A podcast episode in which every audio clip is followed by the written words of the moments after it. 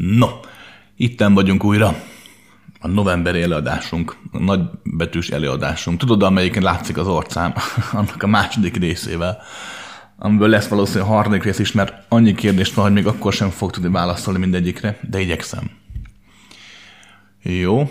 No, mielőtt belevágnánk, elmondanám a szokásos kis belépőket. Hmm. Római egy emberek, nem tartok előadást jó, legalábbis nem olyat, ami előadásnak nevezhető. Mert nem az a lényeges, amit én gondolok, vagy én tudok, vagy én mondok, vagy én megtapasztaltam, vagy stb. Jó, tehát az én szót felejtsük el. Én csak azért beszélek, mert kérdeznek.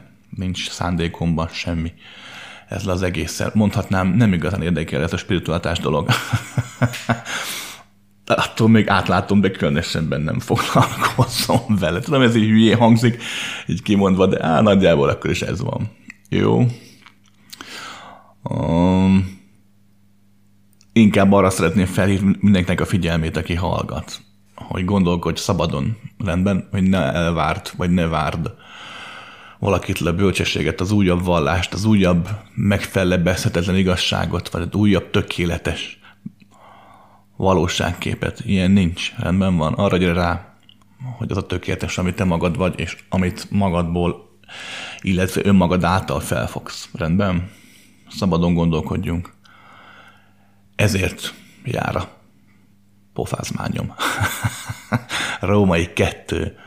Mindig elmondom, nem bízom hangsúlyozni. Meglátásom szerint a bonyolult dolgokra egyszerűen, még a fajsúlyos dolgokra megéri könnyedén beszélni nevetve, messzebbre mutat valamikor a komolyságnak is van ideje, ez így igaz, valamit komolyan kell venni, de azt is lehet könnyedén komolyan venni, oké? Okay?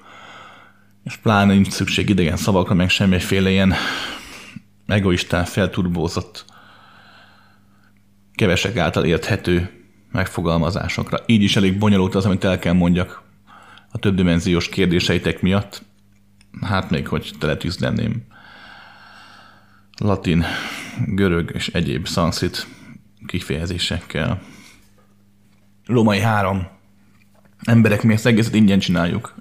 Um, nincsen semmilyen szándékom, de nem építünk semmilyen YouTube csatornát, meg digitális mozgalmat, meg még tudom én milyen csacskaságot. Nincs fizetős videó, meg nincsenek ilyen fizetős tartalmak. Jó, meg ilyen promotáció dolgok. Ennek de vannak jó párban, akik a hallgatóink közül, akik szoktak még itt anyagra támogatni, ezt nagyon szépen köszönjük. Mert mindig mondják, hogy nem mondjunk neveket. Azért pár keresztnevet elmondanék. Köszönjük szépen Lászlónak, Teodórának, Paulnak, Ákosnak, Györgyinek és Józsefnek, hogy nem csak a pénzükkel, de az idejükkel és a bizalmukkal is támogatnak mindannyiunkat, és segítik azt, hogy itt lehessünk. No, vágjunk bele. Kedves Krisztián, szoktam hallgatni az eladásodat, köszönet érte.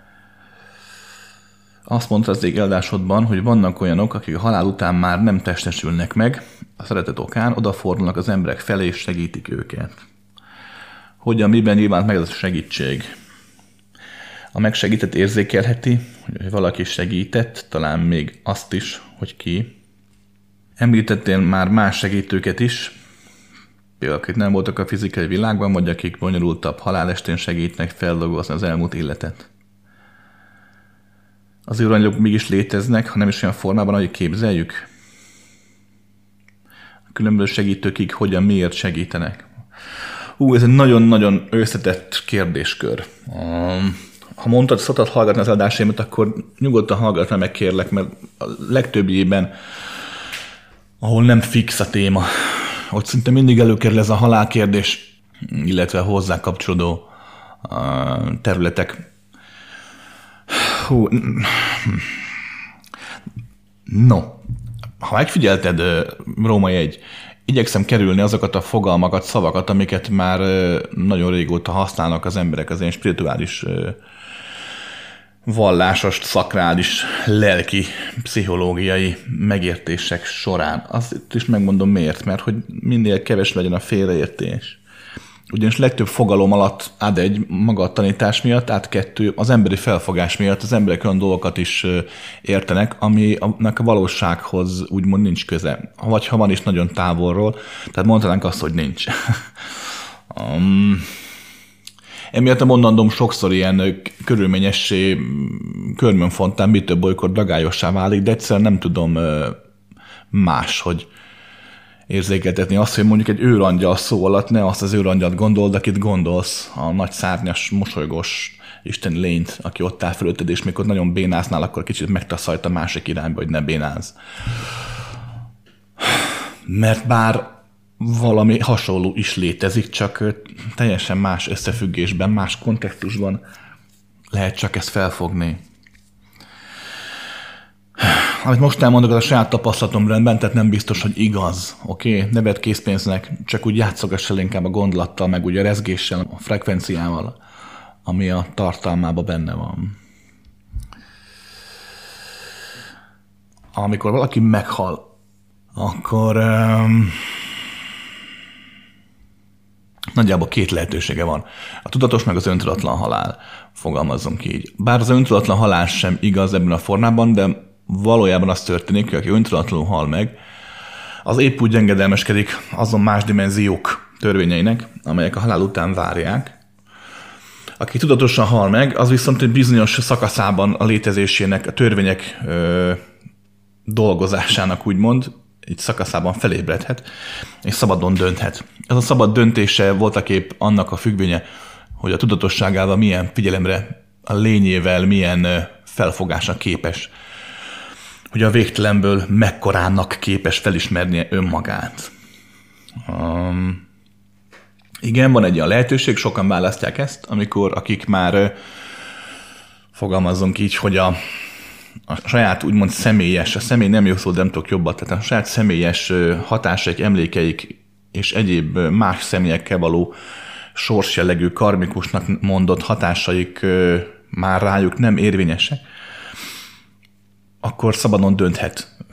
Ez nem egy olyan misztikus dolog. Hogyha volt neked olyan ember az életedben, akit mondjuk nagyon utáltál, vagy akitől nagyon féltél, vagy akit mondjuk nagyon szerettél, tehát akivel volt egy nagyon erőteljes érzelmi gondolati kötésed, és miután a kapcsolatotok mondjuk megszakadt, még éveken át ezt tartottod benned, és ha most, mikor rágondolsz, semmit nem érzel, mi több rá sem gondolsz, ez a kulcs. Tehát annyira, annyira, annyira nem létezik már a te jelenetben az átlan megélt valóság, hogy már eszedben sem jut. Hogyha maga létezésedre minden, minden szintjén meg tudod élni ezt az állapotot a halál után, akkor szabadságot kapsz. Szabadságot nyersz, szabad leszel, maga leszel a szabadság. Tehát nem egy nagy vasszizdász, um, csak figyelni kell, aki haldoklik emberek, vagy aki meghal, csak figyeljen, és akkor uh, ezt megélheted. Persze nem árt itt az életben sem kicsit gyakorolni, de nem kötelező. Lényeg lényeg, hogy halál után szabadságot kapsz, és mivel a falaid eltűnnek, ez egyfajta szeretet állapotában kezdesz el létezni. Ez a szeretet állapota sokkal összetettebb, mint az emberi szeretet, de, de abszolút valós. És ez a szeretet állapot az, ami idézőjelben a segítség felé fordít. Na már most itt a Földön a korlátot elme a segítséget egyfajta pozitív beavatkozásnak tekinti. De a határtlan segítségben a pozitív beadkozás csak egy rész. Ennek a segítségnek csak egy, egy nagyon pici szeletkéje. Rengeteg más aspektus, más vetülete van a korlátlan, hatátlanabb segítségnek. Na már most, hogy ezt valaki észrevegye, és képes legyen erre, ehhez először is szükség van arra, hogy kiszakadjon ebből a halál játszmából, és szabadon dönthessen. Szükség van arra, legyen egyfajta vágya, nevezzük vágynak, szeretet, stb., hogy segítsen, illetve meg kell tanulnia, hogy hogyan tud kontaktust teremteni más dimenzióra fókuszált, hogy fogalmazzak csak, emlékcsomagokkal. Ez voltak épp az embernek egy másfajta megnevezése, mert mégis az ember egyfajta öntudatlan emlékcsomag, ami tudatos, ami maga tudatosságában teremt. Na mindegy, majd egyszer erről is beszélünk.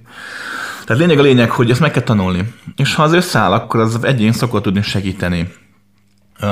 A segítség ilyen téren mindenkinek fontos, tehát hiába van az, hogy a segítő úgymond az előbb mondatok alapján kvázi egyfajta határtlanságot él meg a fizikai világgal szemben, tehát nincs semmiféle kötése.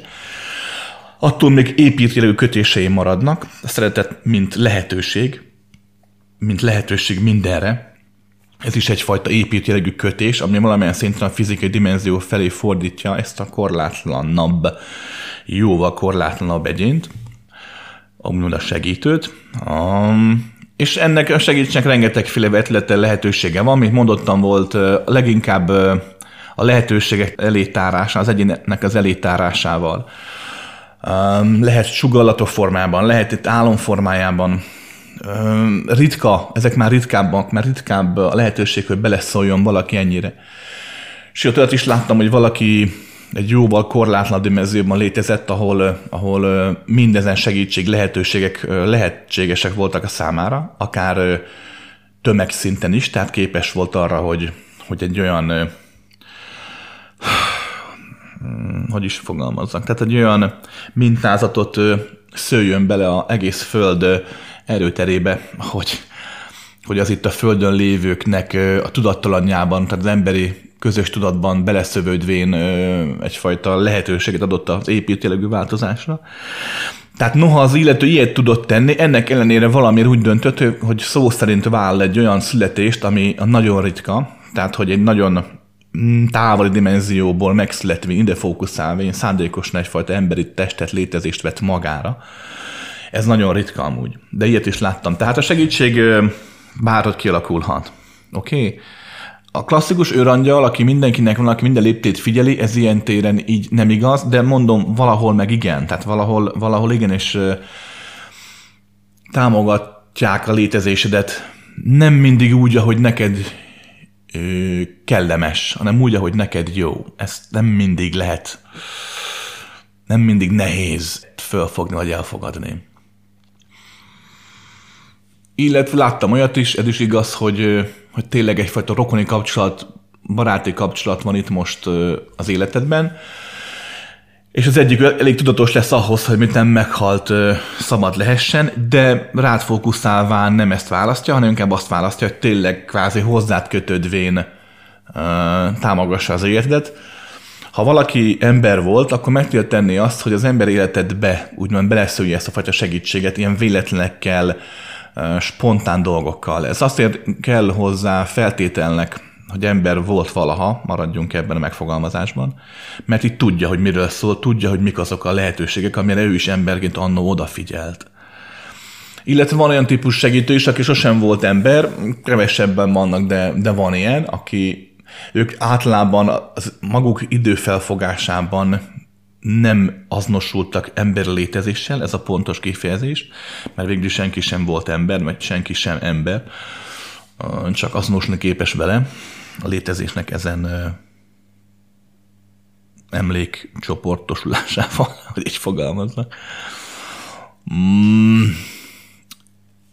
És ezek, akik úgymond sosem voltak, kis képesek egyfajta segítségre, de ez a segítség általában nem egy-egy emberhez kötődik, vagy ha mégis, akkor, akkor sokszor túl erőteljesen, tehát egyfajta médiumi állapotot generálván tudnak beleszólni a létezésben. Sokan mondják, hogy vannak törvények, ez így igaz, de mint itt is, mint minden törvényt, ott is, mint minden törvényt meg lehet szegni, és gyakran van is rá példa. Általában a jó szándékok ám, hogy valaki annyira akar segíteni, hogy hogy próbál összekötni olyan tereket, meg olyan időket, olyan, olyan harmóniákat, amelyeket nem lenne szabad összekötni, legalábbis nem ilyen formában. Így aztán olykor-olykor a segítség mellett szenvedést is eredményez az a folyamat.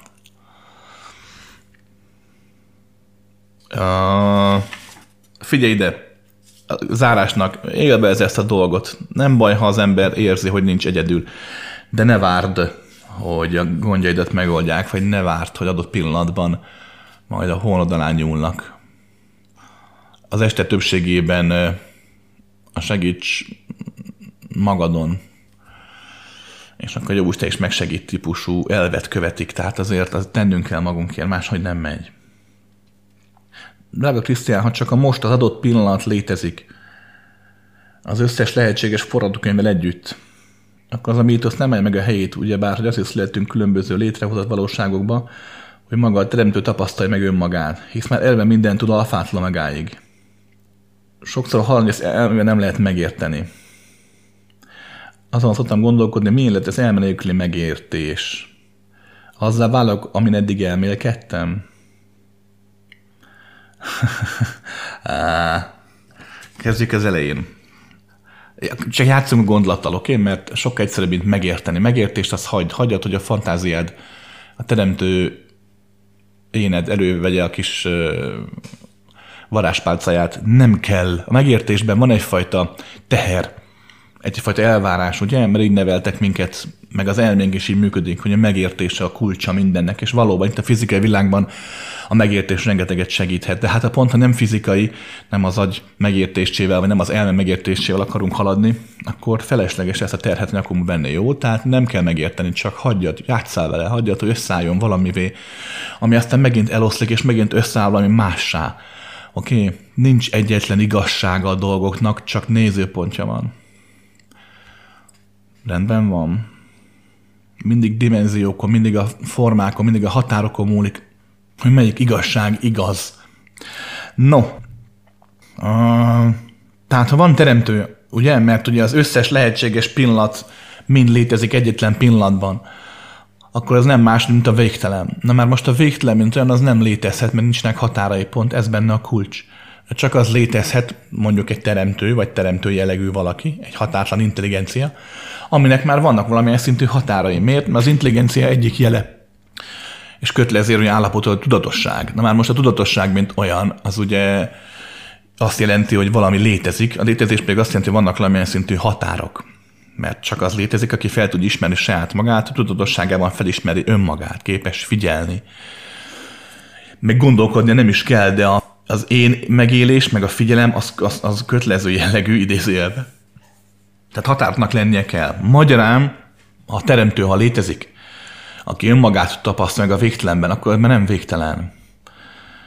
Vagy ha mégis, mert játszunk ezzel a gondolattal, és akkor meg kell valamilyen színe tapasztalni önmagát. De ez hogy tehetné meg, hogyha végtelen? Ugye? Tehát ha valaki tényleg végtelen, képzeljük el azt, nincs mit megtapasztalni, és jól mondtad, alfától megáig ő minden.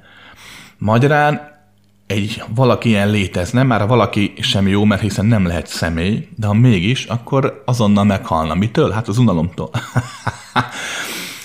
Magyarán mind a határtlanság a végtelen, mint olyan, amelyik nem képes gondolkodni, vagy mind pedig a határtlanság is végtelen, aki mégis képes egyfajta gondolkodásra, tehát nevezheted mondjuk teremtőnek. Ha ez vagy ha az létezik, mindenképp arra van szüksége a létezéshez, hogy végtelen korlátolt formákban nyilvánulhasson meg.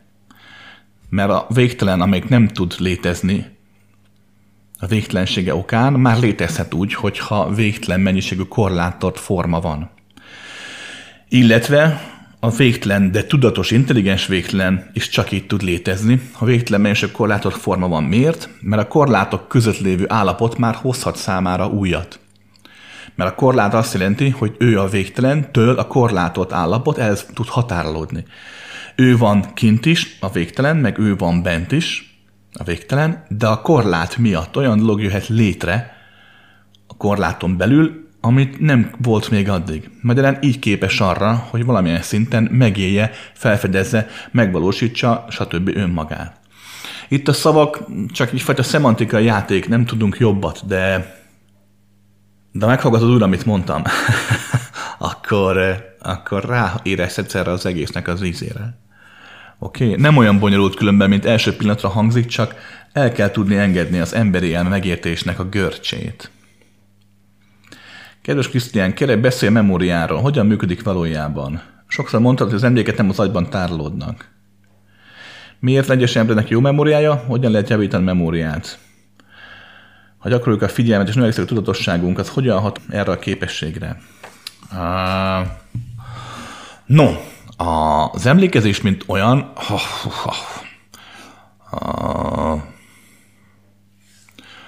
az, hogy ahogy a tudat, hogy a tudatod, aki vagy, megéli a létrevetlét annak az embernek, aki itt és most vagy, ez egy bonyolult folyamat. Valahogy olyan, mintha van egy nagyon magas hang, tényleg egy nagyon magas frekvenciára, egy nagyon magas hang, és akkor szépen lehúzod a potmétert, és szépen nagyon mély hangot csinálsz belőle, egy ilyen om, jellegű hörgő mélyet. Na most ezt hány részre oszthatod ezt a folyamatot? Hát végtelenre, nagyon sokra. Római 2, ezt meg fogod érteni, miért mondtam el ezt. Nagyon sok tanítás mondja azt, hogy ugye testlélek szellem, vagy különböző ilyen energiatestek, meg élettest, meg emléktest, meg ilyen meg gondolkodnak. Tehát ezt a végtelen folyamatot a magasból, ahogy lejön, létrejön a mély, ezt próbálják felosztani előbb említett megértés okán. Én próbálom kerülni az ilyesmit, mert azt vettem észre, minden felosztás valahol sántít. Nem is nagyon szoktam ezt megosztani, ezért szoktam ilyen kétségbe esetten magyarázni a dolgot. És nem úgy ezért jó, hogyha tudunk élőben találkozni, mert azt vettem észre, hogyha életben beszélek, akkor a jelenlétem miatt jobban át tudom adni, mert jobban felfogod azt, hogy látod, hogy mozgok, meg egy térben vagyunk, azért az egy térben lét még nekem is valamilyen szinten fontos, pedig nem hiszek benne. De az emberi elmének, aki meg hisz benne, annak meg végképp fontos. Tehát, hogy ezért szeretem, hogyha tudunk fizikailag is találkozni, ha ilyen dolgokról beszélek, mert ezt nem lehet megérteni, csak ráérezni. Tehát lényeg a lényeg, hogy hogy a tudat, mint olyan, a tudatod, mint olyan, számtalan ilyen frekvenciát, frekvenciális valóságot, ezáltal komplett dimenziót, világot, lényegi, tehát hoz létre, még a fizikai tested mm, mozgóképes, beszédképes, gondolkodóképes lesz. A, a memória, mint olyan, az emlékezés, mint olyan, most próbálom elmesélni a fizikai világtól kezdve egész a hatátlanságig bezárólagosan, jó? Tehát memória, mint olyan első körben, a fizikai világban nem, nem jelent más, mint az, hogy egy adott esemény, ami megtörtént, azt fel tudod idézni. Erre ugye az agy, mint olyan a, a fizika szerint, a, tudomány szerint az agy való, mert az emlékezés különböző emlékezés jellegnél, dühös, boldog, stb. képeknél illetve különböző memória formáknál az agy különböző területei dolgoznak. Magyarán ebből logikus a következtetés, hogy ha az agyban ez a munka megindul, akkor az emlék a fejedben fejidéződik. De valóság a következő, az agy nem az agy nem emlékezik, ő csak a lépcsőház az emlékek között. Az emlékek egy olyan térben tárlódnak, fogalmazunk így, egy olyan, egy olyan formátban tárlódnak, ami nincs a fizikai testethez kötve, kvázi, amikor a fizikai testet beadja a kulcsot, akkor ez a, ez a rezgés halmaz, ez a, ez a, ez a kereszthalmaz, mert több dimenziós, keresztekből áll mindegy, ez is többek közt öntudatra ébred. Ugyanis tudatossága van neki is, csak itt a fizikai világban ritkán ébred öntudatra, mert itt, átadod a irányítást az agyad által vesztett elmének. Ezért van az, hogy még valakinek a fizikai testen meghal, mondjuk klinikán halott lesz, vagy éppen teljesen meghal, akkor képes emlékezni.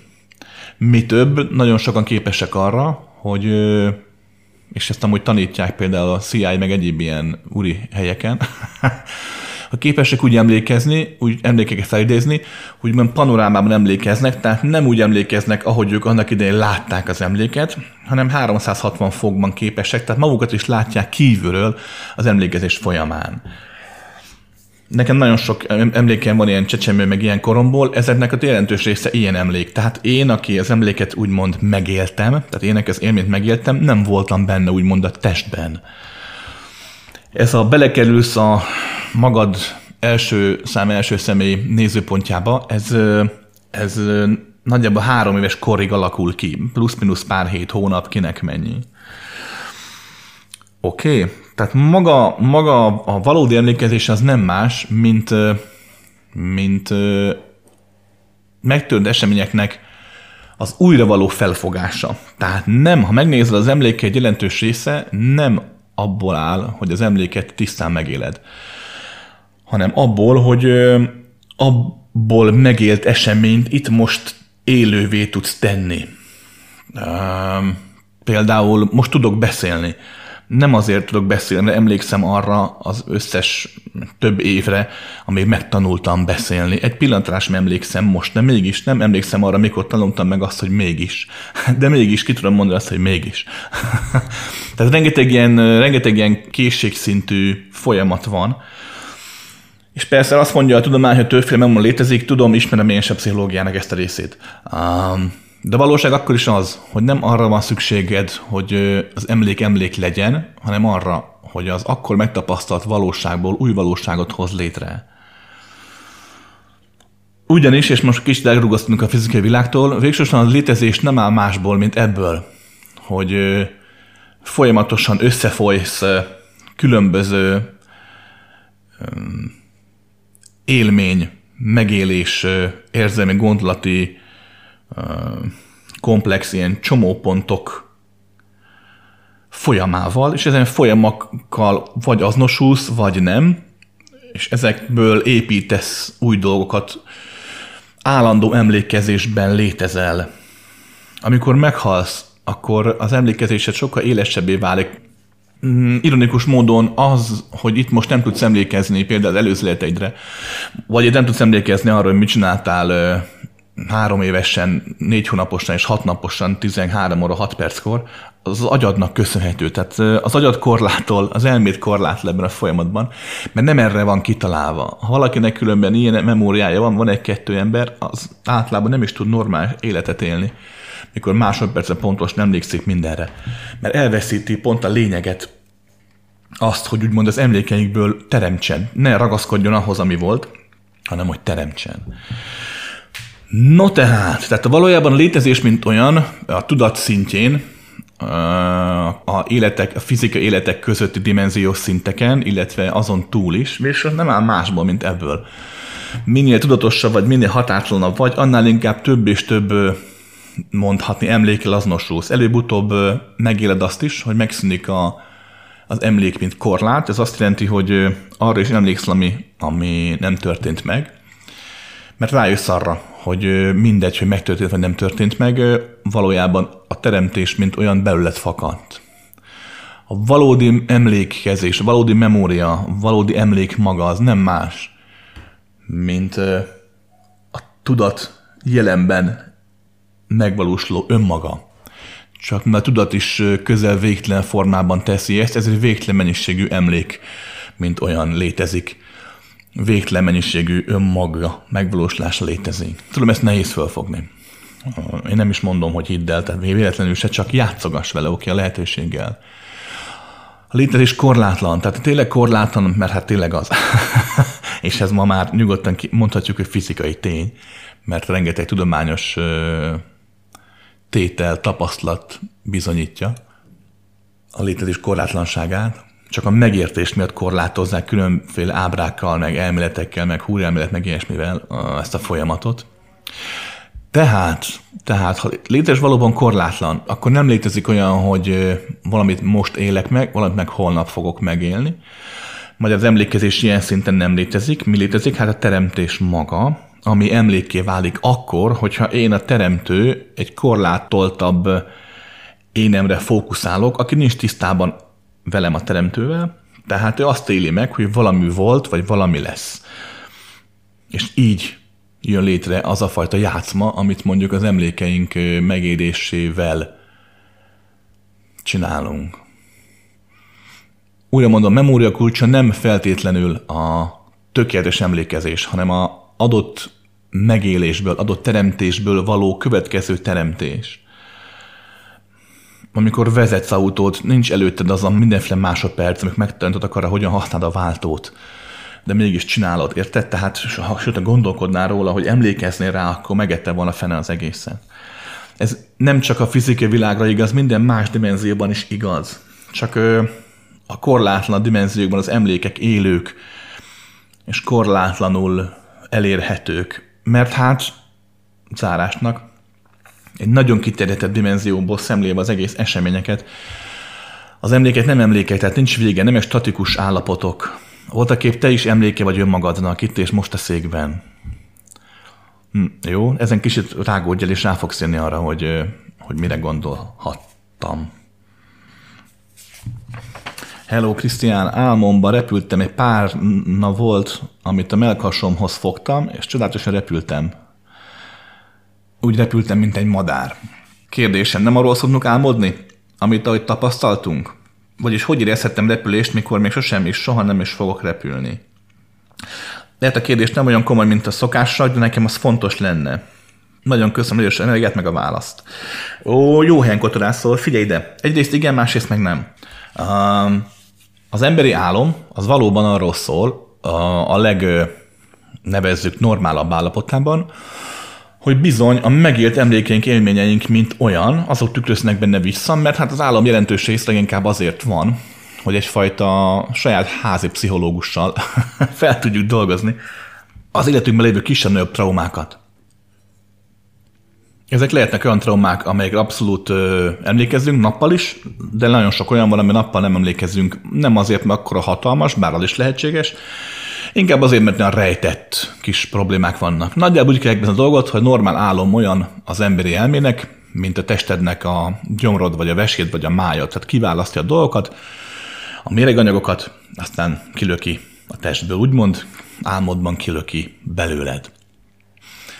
De az álom úgy működik, rengetegféle opció, lehetőség van benne, de most van benne olyan opció is, hogy úgymond új dolgokat hoz létre, de a meglévőekből, tehát jól látod, hogy Isten igazából hiába tapasztalsz meg egy új élményt álmodban, valójában a két régiből, két átlag megtapasztaltból hoz össze egy olyan újat, amit nem tapasztaltál meg valaha. Hogyne. Római 3. Azért az álom állapotában az államnak különböző mélységei vannak. Ezek nem csak úgy igazak, hogy a tudomány mondja, hogy meg a hercegben méri, ugye, a négy fázisát az államnak, plusz ugye a REM fázist, hanem térben, időben, mert az idő meg a tér is egyfajta frekvencia, tehát térben, időben is az ember képes kinyúlni, képes felfogni dolgokat, olyan dolgokat, amiket itt emberként sosem fog, vagy sosem fogott föl abszolút nem lehetetlen, hogy álmodban egyé válj egy olyan frekvenciával, mert szerintem majdnem mindenben megcsinálja, aminek semmi köze a fizikai életedhez, mert hát te ember vagy, nem pedig madár, de álmodban simán átélheted azt az állapotot, amit madárként éppen repülsz az égen. Emlékezzünk ugye a hegylakóra. az első részre milyen jó volt. Um, ott is ugye ez ott lényeg, hogy ráfigyelt az illető, és érezte a madár szívverését a saját maga szívverésében. Ez abszolút nem lehetetlen. Oké? Okay. Római legyen négy. Um, az emberi létezés a maga módján korlátolt, de mint minden végtelen. Szokták mondogatni, tudod, hogy van ugye a hét csakrája az embereknek, és akkor ezen keresztül ezért van az, hogy ugye az ember képes állat is lenni, ott vannak az alsó csakra, a gyökércsakra, meg képes Isten is lenni, mert ott van a szívcsakra, tud szeretni, meg képes a végtelen is lenni, mert ott van ugye a felső csakra, korna és aval meg kapcsolódik a határtlan dimenziókhoz, bla bla bla. És ebben ma is igazság. De azt nem teszik hozzá, mert nem látják, hogy egy kavics darabnak, egy atomdarabnak, egy, egy, egy legkisebb részecskének vagy akár egy bolygónak, egy galaxisnak is vannak csakrái. Ugyanígy megvannak ezek a csakrái, mint neked, csak nem aktívak. Tehát ez azt jelenti, hogy, hogy nem aktív. De benne van a lehetőség, csak hogy egy porszem porszem lehessen, ezért neki azon csakráit nevezzük így, amit neked működnek, azok neki nem működhetnek, mert akkor nem tudnak porszem lenni. De lehetőség benne van. Na már most, ha te például álmodban, vagy akár éber állapotodban is eljutsz egy olyan korlátlanabb megélésbe, akkor, akkor a te aktív csakráid, hogy így fogalmazzak, amit most mondok, az nem fedi le az igazságot, de nem tudom jobban kifejezni. Tehát aktív csakráid képesek összekapcsolódni a kavicsnak, a porszemnek, vagy éppen a madárnak a szunnyadó csakráival, és kvázi magadba olvasztván többdimenziós rezgésben ezt az egész folyamatot, át tudod élni azt, hogy milyen mondjuk kavicsnak, porszemnek, vagy éppen madárnak lenni. Hogyne, hogyne. Ne tévesszem meg a látszat, hogy itt most az vagy, aki vagy emberként. Legyél bármennyire is különleges, mert az vagy. De akkor is csak, akkor is csak egy egy vetülete vagy, egy árnyéka vagy önmagadnak, a lehetőségeidnek.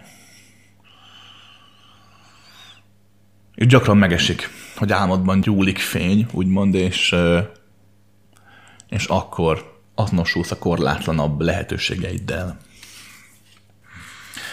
Kedves Krisztián, hogy tudnék ráhangolódni és egyé válni egy növényel, na tessék, most beszélünk, hogy állattal vagy egy emberrel. Próbáltam, de minimális fizikai testi dolgok érzetek enyhe energiát, enyhe energiákat, de ennél több nincs. Néztem a növényt, embert, állatot, hol becsúlom a szem, hol kinyitom, és figyelem, után nem tudom pontosan, hogyan tudtam átérezni. Egy lenni vele. Persze tudom, konkrét recept nincs erre, de örülnék a válasznak.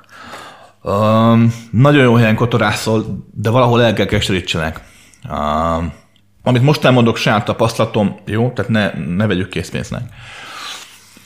Um, olyan szinten megélni, olyan jelleggel, olyan frekvenciával, olyan valóságtudattal megélni növényt, állatot, vagy másik embert, mint önmagadat, azt nem fogod tudni. Pont ez benne a lényeg, hogy azt, aki itt vagy, azt fajta azonosulást csak magaddal tud megtenni. Az emlékeiddel, mert az emlékeid alkotja ugye azt, aki vagy. Tehát a múltaddal, jeleneddel, lehetséges jövőddel, érzéseid, gondolataiddal, vágyaiddal sorolhatnám. Felfogó képességeddel, mert így hozol létre olyan különleges dolgot, ami nincs a mindenségben, mert egyedi vagy. Az egyediség, beszéltük, fontos. A végtelen csak úgy tud végtelen csak úgy tudja önmagát megélni, ha végtelen korlátolt, ha végtelen egyén alkotja. Mert a zárt, a korlátolt egyének azok, akik létrehozzák a változást, az újat, nevezzük így. Uh, ebben a rendszerben semmi baj nincsen, Római 2 mindaddig, amíg nem lesz az, ami benned is megvan, hogy ennél többet akarsz. Mert valóban a tudatosság, a lelki-szellemi, nevezzük fejlettség egy állapotában valóban az ember eljut odáig, hogy túl akar lépni a saját korlátain. Mégpedig nem úgy, ahogy mindenkinek sikerül, ugye, hogy a kaszás aztán suty, hanem, hanem még életében. Um, meg lehet tenni, de nem úgy, ahogy gondolod. Vagy ha mégis úgy sikerül, akkor kényszerzumbenba fogsz kerülni, és a bolondok házában fogsz kötni. Ugyanis pont az a lényege a létezésednek, hogy itt és most azonosulsz egy relatív erőteljesebb gyökérrel, egy gerincoszloppal. A gyökeret most nem pejoratívan értettem, tehát nem mint paraszt, ezt sem így értettem, nem mint tahó, hanem, hanem a gerincel egy, egy átlános rezgéssel, átlános frekvenciával, amit önmagadként élsz meg. Ha az, ez a kötődés megszűnik, akkor eltűnsz te, aki vagy, és egy másfajta személyiséget veszel föl, nem szerencsés. Pláne, ha ez mondjuk egy madár, vagy mondjuk egy növény. Furán néznél ki, mikor vezet az, az autót, vagy éppen meditálsz, és hirtelen te lesz a kell káposzta. Nem túl szerencsés. Római 3. De meg lehet tenni hasonlót. Nekem is sikerült uh, elég gyakran, hogy azt mondjam. De nem arról van szó, hogy ülök a padon, ránézek egy tölgyfára, és hirtelen megérzem, milyen tölgyfának lenni. Ez, ez így nem. De valahogy ezt nagyon nehéz elmagyaráznom, de de hogy a tölgyfa úgy bennem áll úgy valahogy, vagy úgy nem érzem azt, hogy a kérge alatt millió bogár mászkál. Már még néha, de, de összességében nem, nincs az, hogy én, én, akit most mondjuk Krisztiánnak hívok, az teljes mértékben eltűnik, ha a korlátai el is tűnnek, valahol a messzességben ott marad és úgy figyel. Például ezért tudom elmondani ezt az emléket, ami ugye nem emlék, hanem a teremtő megélés, de kell hozzá a Krisztián figyelme is. Um, tehát valahol, valahol a feloldódásban, a végtelenben nem tűnik el minden.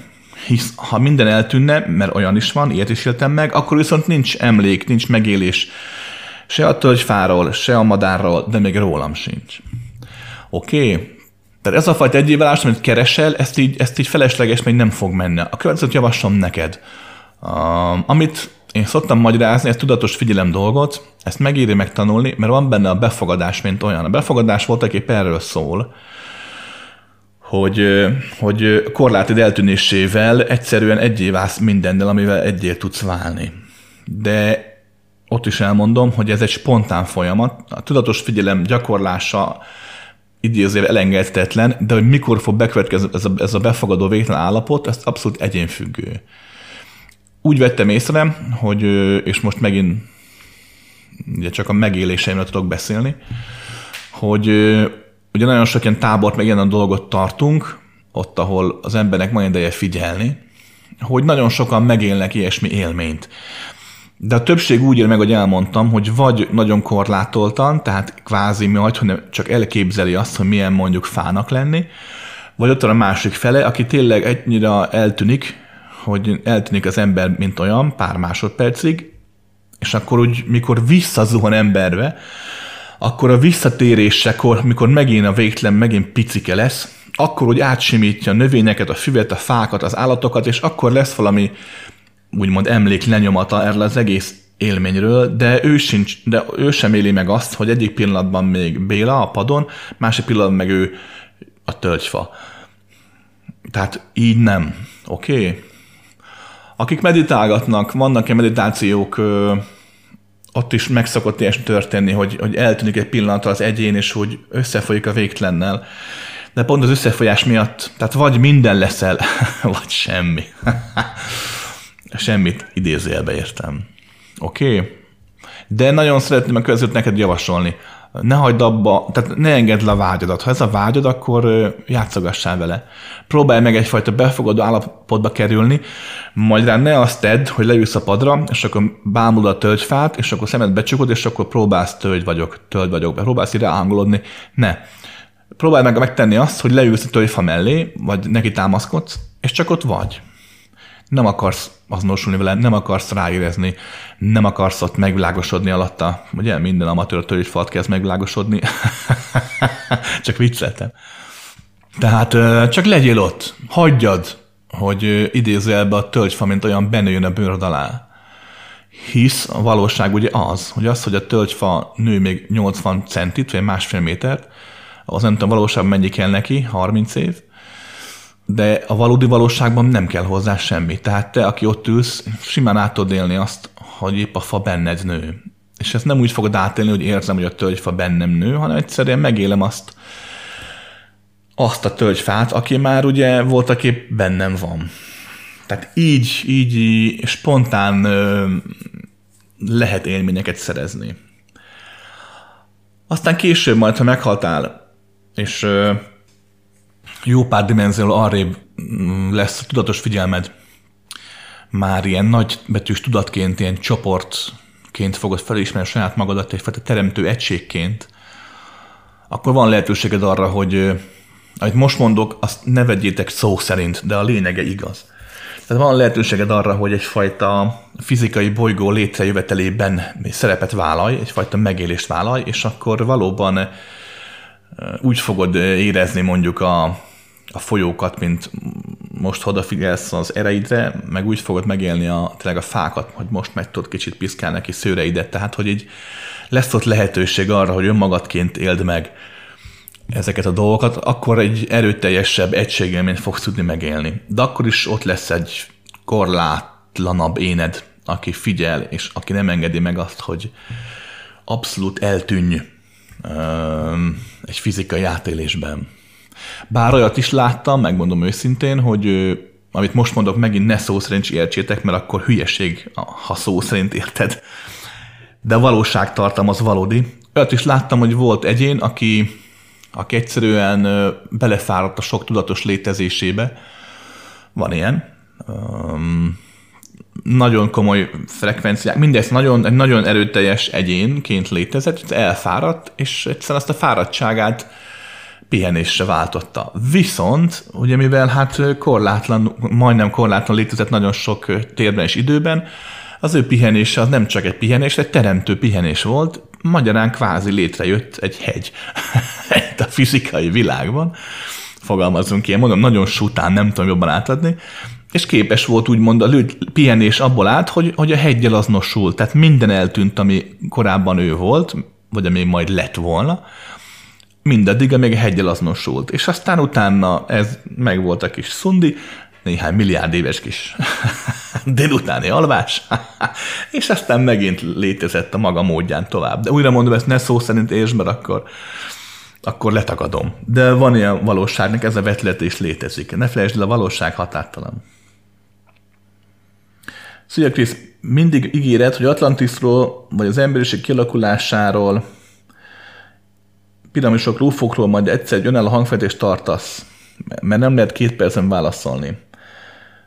Nos, velő felsoroltak valamelyik tartani egy önálló felvételt? Igen, fogok tartani, tényleg megoldom valami, hogy jó.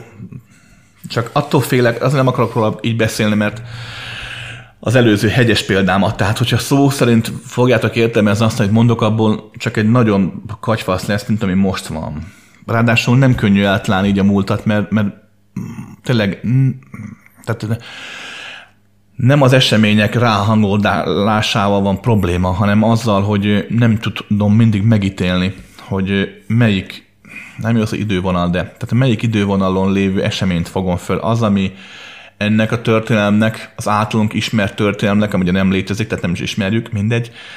Tehát ennek a, a, a kilengésnek, a, mert voltak az időnek ilyen, mint az ingának ilyen lengései vannak. Hát ez a kilengés, mint olyan, ez a, mint tudom én, pár száz milliárd év, ami majd lesz ez a, ez a fajta lengés, hogy ebben a történelemben történik-e, vagy, vagy, vagy egy másik lengésben. Ezt nem mindig találom el, tehát ezért sem szívesen beszélek úgymond róla, mert nem akarok hazudni.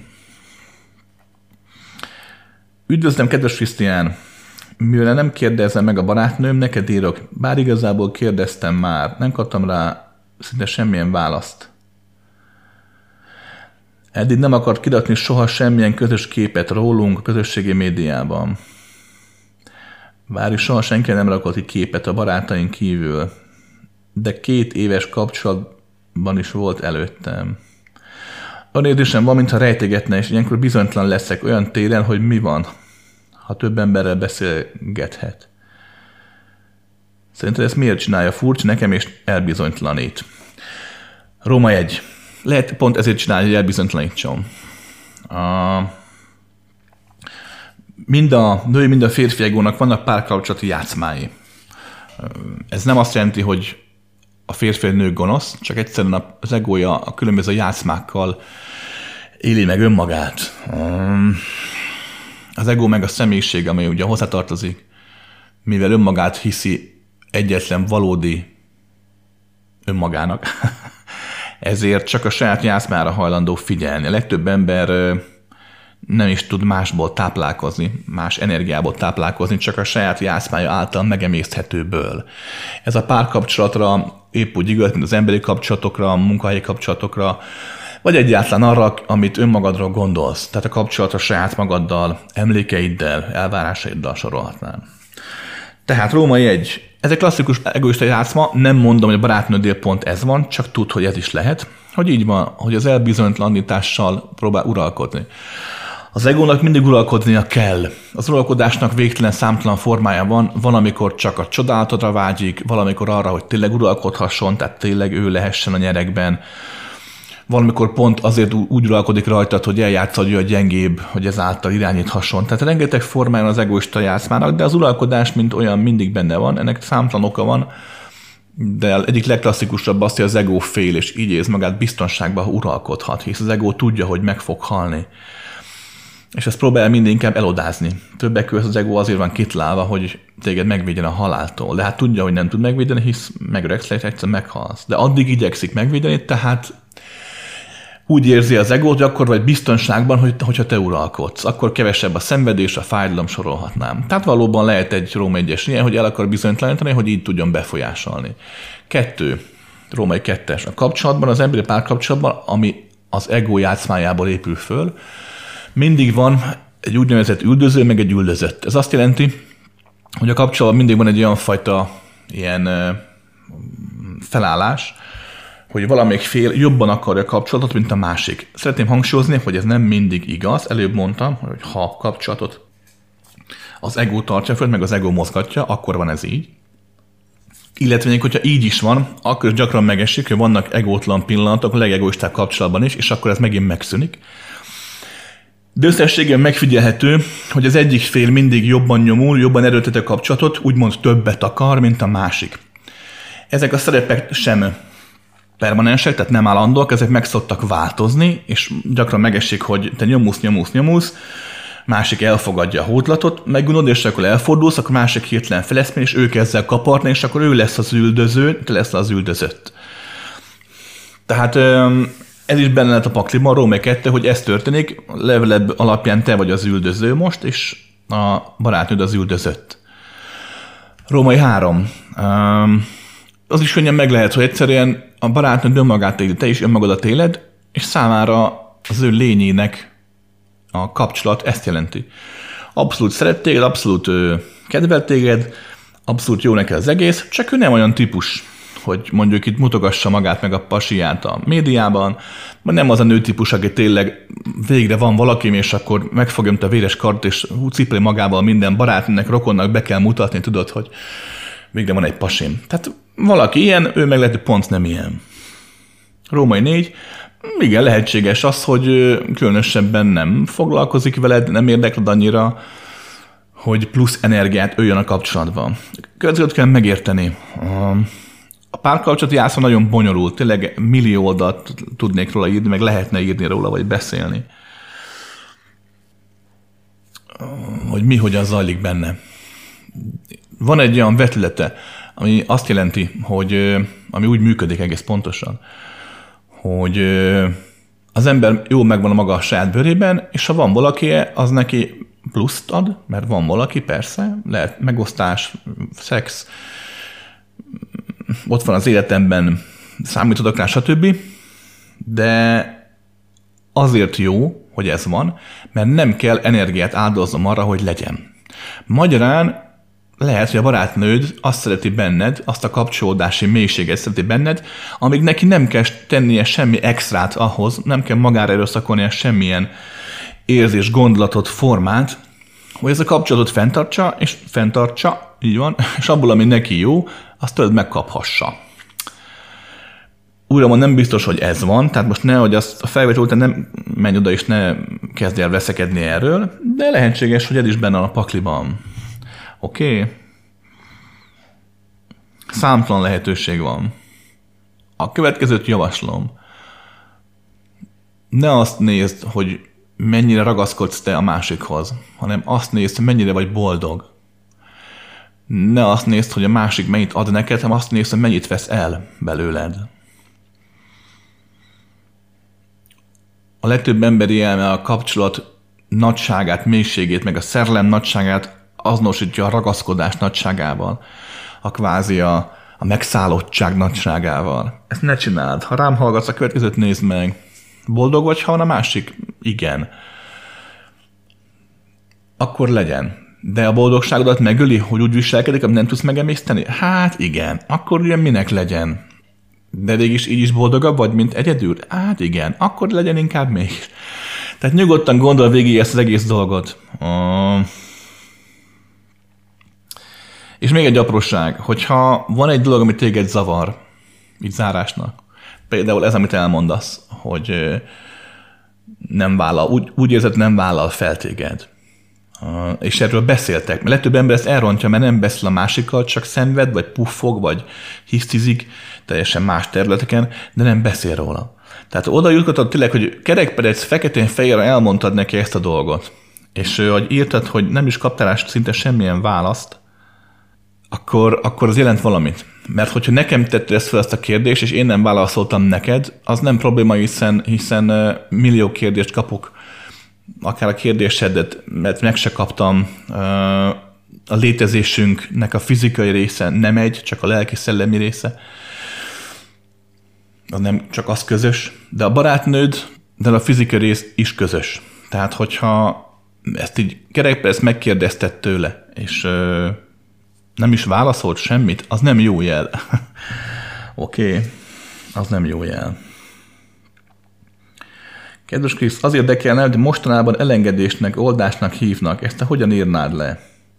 Mikor átlák egy problémára, tudatosítanom kell az érzéseimet vele kapcsolatban, azzal már megoldottam a dolgot? Vagy oldottam a dolgot? Hanem mi a teendő ezekkel? Hmm, én is ezt szoktam, elengedést szoktam használni, vagy a beengedést, a befogadást.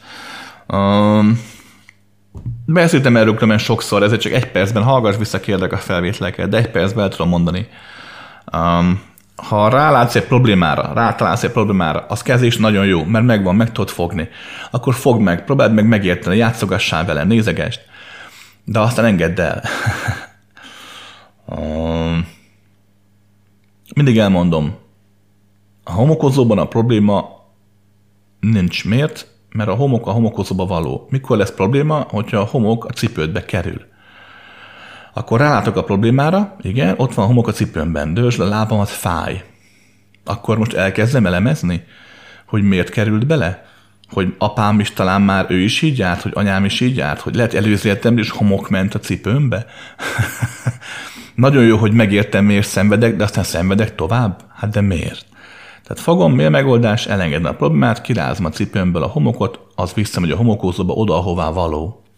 A létezés végtelenéből adódóan semmi sem probléma, csak az, amit mi valamiért kiszakítunk a létezésből, önmagunk életének a részévé tesszük, azonosulunk vele, majd mikor visszatérne a létezésbe, akkor nem hagyjuk, mert ragaszkodunk hozzá. Így jön létre minden lelkészlemi probléma, amit most elmondtam persze nagy átlánosság, és épp ezért amúgy igaz, ha elkezded elemezni, akkor biztos lesznek olyan problémáid, amire ez az elv nem használható, de ha végtelenben fogod látni a létezést, akkor rá fogsz érni nagyjából a mechanizmus ez. Tehát így van, rá, lássál rá a problémára, tök jó, értsd meg, tök jó, aztán engedd el. A gond az elengedés, mint maga, mert nem lehet csak úgy elengedni valamit. Hát ha lehetne, akkor nem hívnánk elengedésnek, akkor úgy hívnánk, hogy sehogy se hívnánk, mert megtörténne magától. Ami magától történik, annak, arra nincs ugye nevünk, nincs szavunk. Úgyhogy elengedés maga a nehéz trükk. Rengeteg módon lehet megélni az elengedést, tehát rengeteg úton, módon lehet eljutni oda, tényleg meditációval, jelenlét gyakorlással, tudatossága, sok mindennel, de maga az elengedésnek a technikai része úgymond, ahogy történik, az mindig egy és ugyanaz. A probléma nem más, mint egy falak közé zárt érzelmi gondolati csomag, egy teher hátizsákban.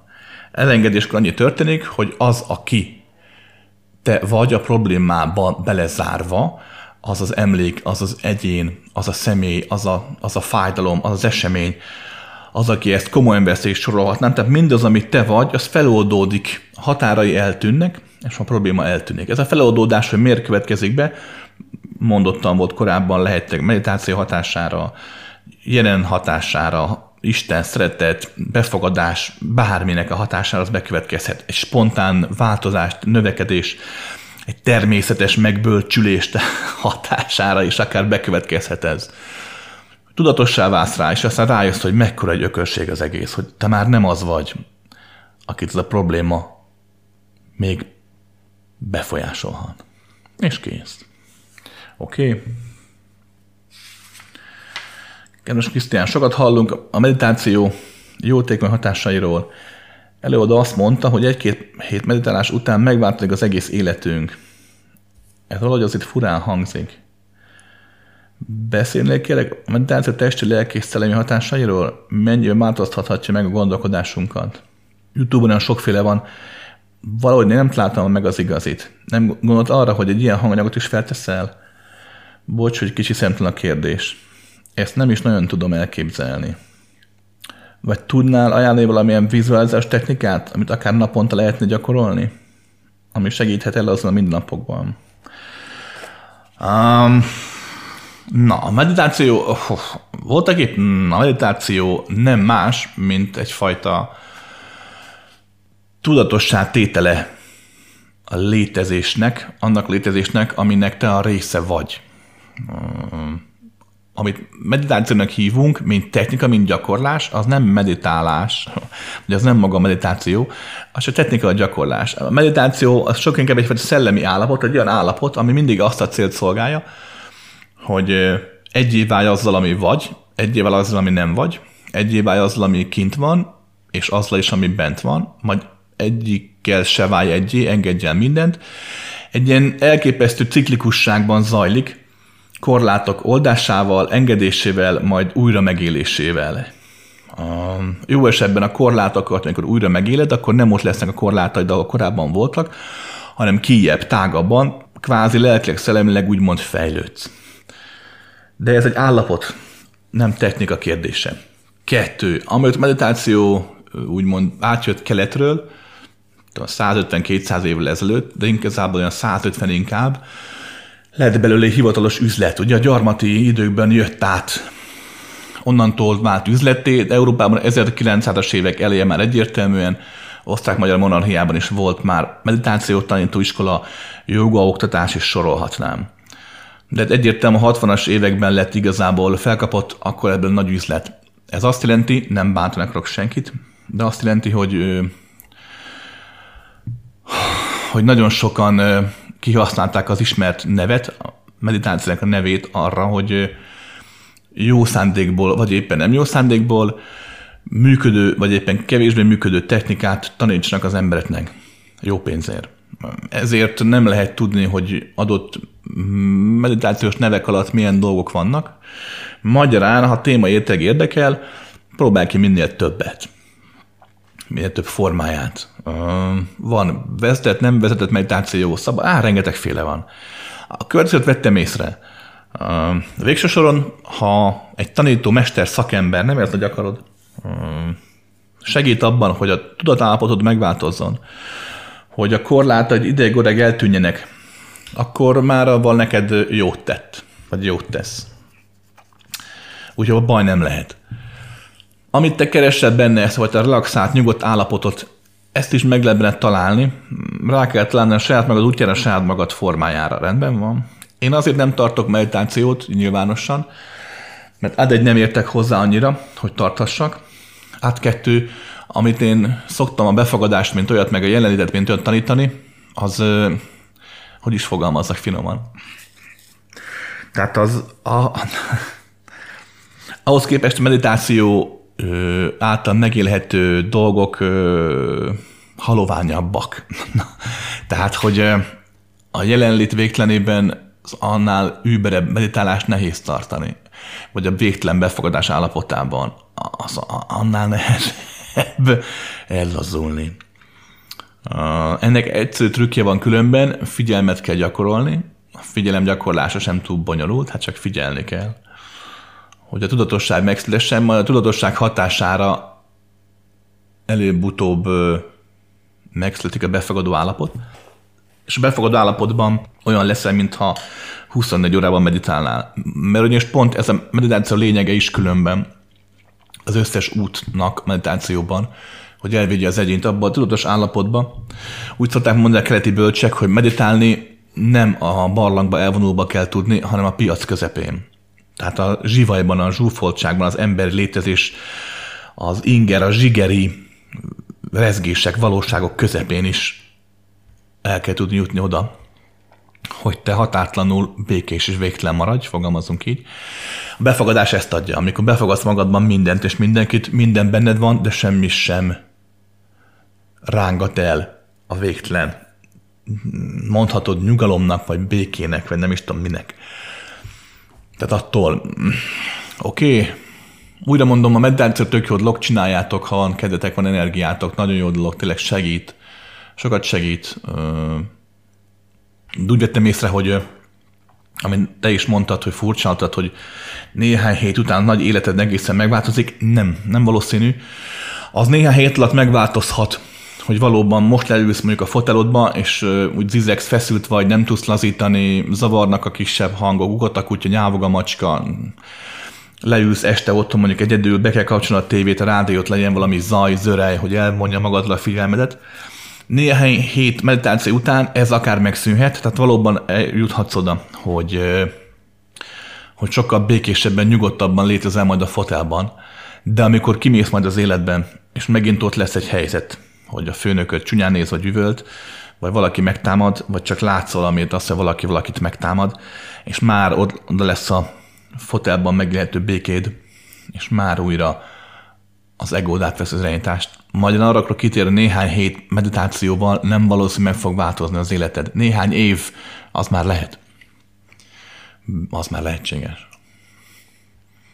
Oké, okay? de emberek, nagyon kérek mindenkit. Én soha nem mondok ítéletet semmiről. Ha néha úgy tűnik, az csak a véletlen műve, az csak az elméd ragasztodik hozzá. Tehát soha ne hagyd, hogy idézélbe, de az én szavaim téged lebeszélnek valamiről. Minden nyugodtan próbálj ki mindent. Oké? Okay? Akár a meditálást is. És meglátod, mi van benne neked. Hát hogy ne? Hogy ne. Senki sem tudja neked azt megmondani. Ne hagyd, hogy becsapjanak a tanítók, meg az ilyen guruk ezzel a dumával, hogy ők meg tudják mondani, hogy neked milyen technika való, és abban mit fogsz tudni elérni. Mert ez nem igaz, de senki sem láthatja előre. Nem lehet megmondani azt, hogyha van a kezemben 300 millió mag a szétszórom a világban. Nem tudom megmondani, hogy melyikből fog kikelni a gyümölcsfa, érted? Nem lehet. Reménykedni, reménykedtek benne. És azt sem tudom megmondani, hogy mikor, tehát, hogy azért vagy itt, hogy éld a létezés netrendben van. Kedves C, szeretném meglepni a cégem dolgozóit, cégemben dolgozó embereket karácsonyra a Szeretett Mozi című könyveddel, mégpedig ha lehet, mindenkinek dedikálva. Megoldhat lenni valahogy? Ó, persze. Jó, ha mondjuk a céged a Samsung, akkor hát akkor lehet, hogy nem azt a kis 30 ezer emberes dedikációt talán, nem? De, de hát persze, hogyha hogy következőt kell csinálni, a, írj Letinek e-mailt, és akkor uh, juttasd el neki a, a neveket, hogy kinek írjuk meg a könyveket, és akkor persze megírom. És akkor lesz majd előadásunk, személyes, nyilvános előadás életben, december 17-18, nem is tudom, valahogy így, karácsony előtt, és akkor oda eljössz a könyvekkel, és akkor át tudod őket venni. Jó, ez egy szombati nap, úgyhogy hétfőn vagy kedden még oda fogod tudni adni a csapatnak a, az ajándékot. Nagyon szívesen megcsinálom persze. Kedves Krisztián, az elmúlt hetekben rendkívül felerősödött bennem a halál témája iránt érdeklődés. Ezért esti mosogatás közben meghallgattam a Lélek és a Reinkarnáció valósága című hanganyagodat. Már hallgattam és részt vettem halálról szól adáson is. Elég azt hittem, mekkora Jani vagyok, hogy megértettem, amit mondtál, de most újra hallgatva újabb mélységet fogtam fel annak, amit mondtál, mint ha sosem hallottam volna. Minden egyes szó értelmet nyert, nyitott a tudatom egy mélyebb, magasabb befogadására. Véges azon gondolkodtam, hogy ezt még két-három óránál tudnám hallgatni, aztán rájöttem, biztos, hogy belefáradna az agyam, és bambulnék el fejemből, mint egy zombi. és akkor elnevettem magam hangosan. Hm. Na, de a kérdés. A hangaimban mondtad, hogy ezt a fajta tanítást csak pár évek ezelőtt kezdted el. Az utóbbi videóban többször elhangzott a gondolat, mert vannak olyanok, egyén tudok, a képesek felfogni ezeket a tankat. Erről majd később beszélni fogsz. Erről érdeklődnék, hogy miről tudnál pár szót mondani. Esetleg összefüggésbe lehet ezeket hozni azokkal a hírekkel a fénymunkás társágoktól, hogy ilyen olyan fénykapokat sikerült megnyitni a földről. Na figyelj ide! Uh, hú, római egy. Mm úgy vettem észre, hogy, hogy mivel én nem vagyok egy ilyen, ilyen könyvekből tanuló tanító, tehát én megélésemet szoktam elmondani, ezért ezek igen, hát ilyen több dimenziós rezgésből állnak. Nem véletlenül szerencsétlenkedem itt a szavakkal, mert ha megfigyeled legtöbb mondatomban a ragozások, ugye magyar nyelv hibátlan, ragozások, vagy egy-egy ilyen felesleges kanyar ja, próbálom átadni azt, hogy több van itt a valóságban, mint sem ugye elmétek felfogni képes.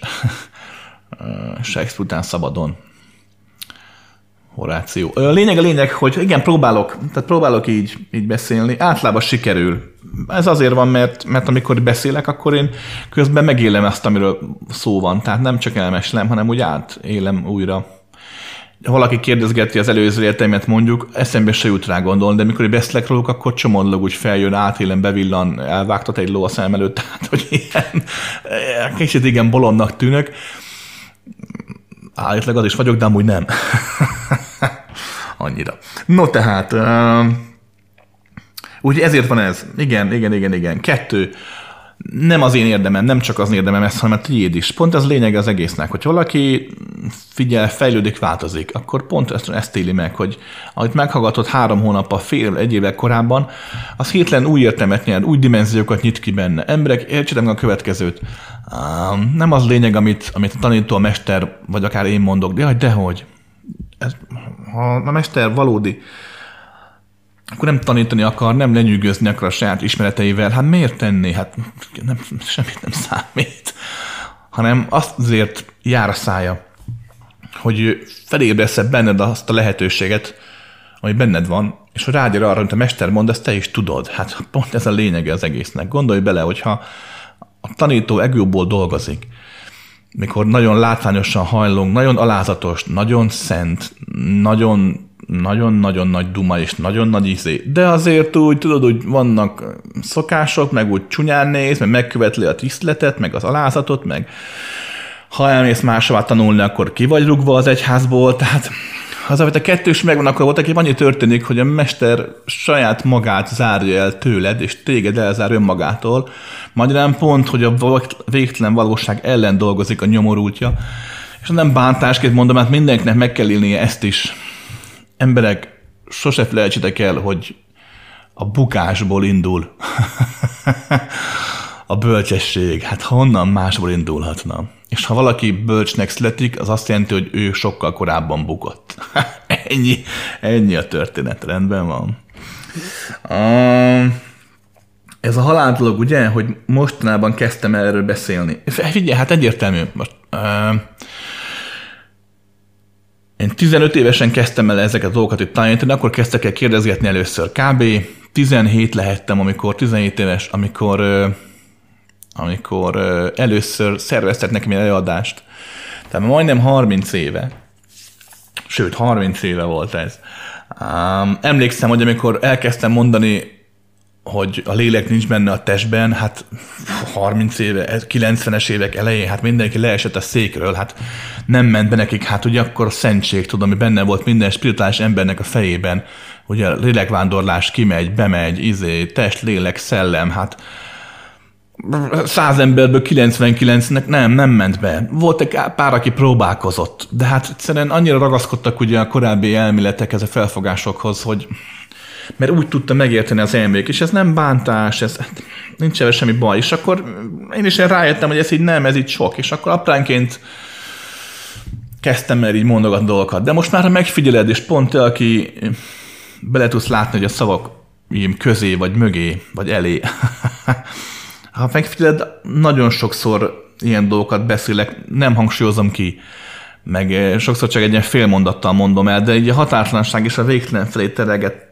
vezettem a hallgatóságot, nem pedig a korlátolt, csiszolt igazságok felé, hogy a nem tudom milyen éterikus, klerikus test hogyan megy jobbról balra, hogy aztán majd ilyen sokdimenziós, akármilyen zöld testé váljon majd abból. Szóval ne, oké, okay.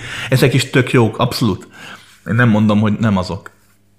De én próbálok mindenkit afelé vinni, hogy hagyja abba a felfogásával való ilyen szintű játékot, mert azt hiszi, hogy ő fogja föl a valóságot, nem igaz, ő csak megteremti magának a korlátozott valóságot. És ha nem ez a szándékod, hangsúlyozom, ez a szándékod, akkor abszolút rendben van. De nem ez a szándéka valakinek, valaki tényleg a végtelen valóságot akarná átélni, akkor minden megértés, mint olyan, az csak ártalmára válik, mert a megértés az nem más, mint a végtelenből kiragadni egy részletet, és az erőszakkal falak közé verni, addig kalapálni az elméd ülőjén, amíg gyémánt nem lesz belőle, hogy aztán a ragyogásával, a csiszoltságával előbb te hatódj meg tőle, utóbb meg a tanítványaid. És akkor megint alkottunk egy korlátot valamit, megint adtunk, hogy fogalmazok finoman, a fekáliának egy nagy pofont. Oké. okay. De hát ennek a felfogáshoz ide, ide, ide erre kevesen képesek, mert, mert félre kell tenni az emberi elmét hozzá. Újra mondom, amit én mondok, azt nem tartom egy übermens jó dolognak, ami mindent üt, mindent tronfol. Jaj, dehogy. Egyszerűen csak valakinek a korlátolt dolgokra van szüksége, ami nem rossz, a korlátolt nem rossz, csak darabos. Valakinek a korlátlanra. És most úgy, ahogy telnek az évek, az évtizedek, egyre gyakrabban, főleg a fiataloknál veszem ezt észre, de így a régi motorosoknál is egyre inkább az ilyen középkorúak, idősebbek, és akik már régóta foglalkoznak magukkal, egyre inkább átmegy már az, hogy, hogy tényleg a, a lélekvándorlás nem úgy néz ki, a halál nem úgy történik, hogy valóban egy valóság, végtelen valóság van, jelen pillanatok. Tehát lassan már tényleg a spirituális tábor kezd túlépni az angyal neveken zsolozmázásán, meg a tényleg a színes RTV újság asztrológia magazinjának a létezésén, ami újra mondom, nem rossz, csak, csak sokkal több lehetőség van az ember előtt, mint sem egy-egy iskolát járni, vagy egy-egy mesternek a tanítását bebiflázni. Ha megfigyeled, amit én kvázi szó szerint idézően mondok, mint tanítás, az mind olyan technika, amit ha csinálsz, utána nem kell velem foglalkoznod, nem kell a tanítást követned. Tudatos figyelem ugye hát csak azért van, hogy gyakorold és csináld. Hát persze. Utána aztán szabadon megjelesd azt, aki vagy. Ha soha többet nem jutok eszedbe, akkor is mehetsz a világ végtelen bármelyik pontjába, sarkába. Oké. Okay. De majd persze, majd azért jövőre csinálunk olyan kurzusokat, tanfolyamokat, ahol tényleg így a halál végtelenére próbálom meg kihegyezni a dolgokat. Nekem most is sok olyan van, kurzusunk van, tudod, az ilyen végtelen szólók, hogyan jött létre a végtelen, vagy hogyan jött létre az Isten, meg a teremtés. Ahol, ami tényleg, ami nagyon izé, nagyon elvadult. Szoktam mondogatni, hogy annyira klassz, amit mondok, hogy még én sem értem. Tehát akkor biztos, nagyon magas szintű lehet, amíg nekem sincs róla fogalmam se. Viccelek persze, viccelek. Kedves Krisztián, beszélnék kérlek a fizikai kényszercselekedetekről, a körömrágás, hagyhúzogatás, bölcsépkedés. És tudnál tippeket adni a teljes gyógyulásra? Rengeteg embert érint ez változó intenzitásban, engem is. Legtöbbször gyermekkorban alakul ki.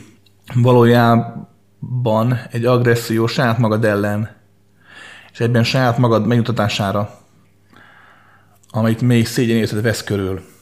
Hogyan lehet kiérni az ördögi körből? Vagy mi vagyunk az ördögi kör? hát de szívem figyelj, de hát most pont elmondtam, elmondtam volna. Nagyon helyesen ráadásul.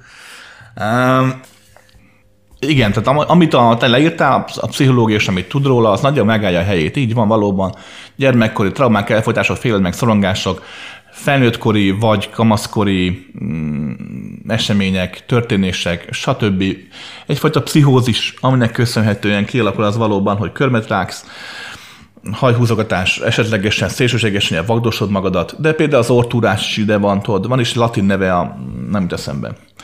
Tehát rengeteg ilyen, így van, a saját testünkkel való kontaktus létezik, ami úgymond egyfajta ártalmas kontaktus. Na, Római kettő, nézzük egy kicsit kitettebb a valóságát ennek az egész folyamatnak. A te tested, vagy maga a test, meg az én, én mindenkinek a teste, az egy, az egy gondolatforma, most fogalmazunk így, oké? Okay? Tehát egy gondolatforma, egy erőteljes érzelmi, mentális lenyomat, ami mind a múlt, mind a jövő emlékeiből áll össze, és ezen formán belül formázza önmagát. De lényeg a lényeg, és változik, hogy egy gondolatforma. Hogyha, hogyha az adott forma és az adott gondolat egységben van, harmóniában van, akkor nincs probléma. De hogyha, hogyha valamiért a gondolat, mint olyan ö, rezgés, rezgést vált, vagy frekvenciát vált, akkor az így megjelenő diszharmónia, mint olyan kiváltja például a viszketés, például a, a itt ott egy feszültséget, például azt a rezgést, hogy akkor rágd a körmödet, hogy akkor kaparász magad, stb. Ez nem feltétlenül traumatizálódásnak a jele, tehát nem arról van szó, hogy mondjuk az elfolytott agresszióban a körömrágás mint olyan megjelenik, bár ilyen is van, hanem simán csak például az, hogy hogy olyan dologra gondolkozol, ami a testednek, a testgondolatformádnak éppen nem való. Például megnézed a felvételeket, um, amiket én, mikor én beszélek. Ha beszélek az életben, akkor, akkor nem nagyon szoktam így, mit tudom, a szakállamat vakarászni, vagy a kezemet, vagy stb. Uh, még hogyha a felvétlen beszélek, akkor megnézed, gyakran van az, hogy én is még ezen mondom a dolgokat, elnézek jobbra-balra, fölfele valamerre, és közben, mit tudom, az államat, a szakállamat, vagy akárment én is vakarászom. Ez azért van, mert olyan szinten kezdek el figyelni, gondolkodni, amire a testem nem való, és egyből egyfajta ilyen diszharmónia keletkezik a testemen belül. Hát persze.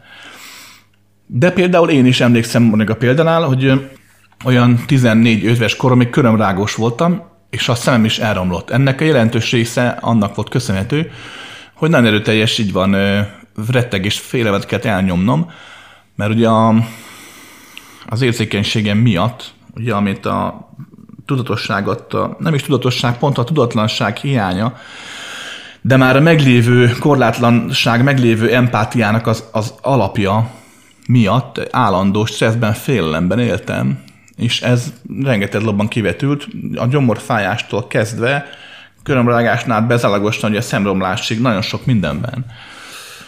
Úgyhogy hogy ne, amikor harmóniába került a testgondolatformám, a belső gondolatformám, megszűnt a félelem, a tudatosságom miatt megszűntek a dolgok, ezek a fajta diszharmoniák, akkor helyreállt, úgymond az állapot, megszűnt a körömlágás, megszűntek ezek a fizikai események.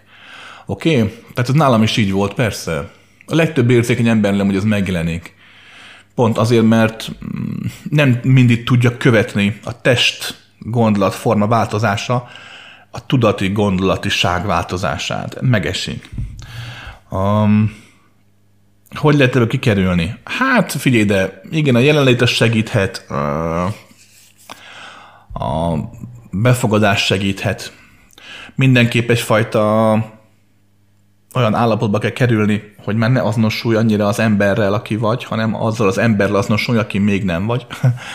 Tehát egy korlátlanabb nevezhető tisztább állapotnak. A tisztább lehet akár fizikailag is, tehát hogy ö, egészségesebben táplálkozol, stb. is, az is segíthet rajta. Tehát mindenképp mondom, a harmonizáció a kulcs. Gondoltam rá, hogy, hogy mert átláttam, hogy hogyan alakulnak ki ezek, meg látom a, a allergiát, és gondoltam, egyszer tartunk egy ilyen kurzust, hogy az allergiával mit lehetne kezdeni, meg az ilyen kényszerességekkel, majd ha kidolgozom, és valakit érdekel, akkor szóljatok, és akkor elmagyarázom. De megellegezvén a dolgokat, csak úgy változhatnak meg ezek a dolgok, az ilyen fizikai kényszercselekedet, hogyha, hogyha te belül változol, és nincs rá garancia. Nem lehet azt megmondani, hogy ilyen típusú változás kell ahhoz, hogy akkor a körömrágás elmúljon. Tehát akkor csinálsz három fejenállást, meg gondolsz háromszor a zöld négyzetre, és kettőször a piros körre, akkor el fog múlni. Tehát ilyen nincs. Ez nem egy kézzel fogható, elmével értelmezhető, megérthető folyamat, állapotváltozást kell elérni. Olyan állapotváltozást, ami amúgy is valószínűleg be fog következni, csak mondjuk 88 éves korodra. Tehát voltak itt nem történik más, mint hogy ezt a fajta bölcsességet neked megjelölegezzük, hogy korábban megéld még. Lehetleg itt és most.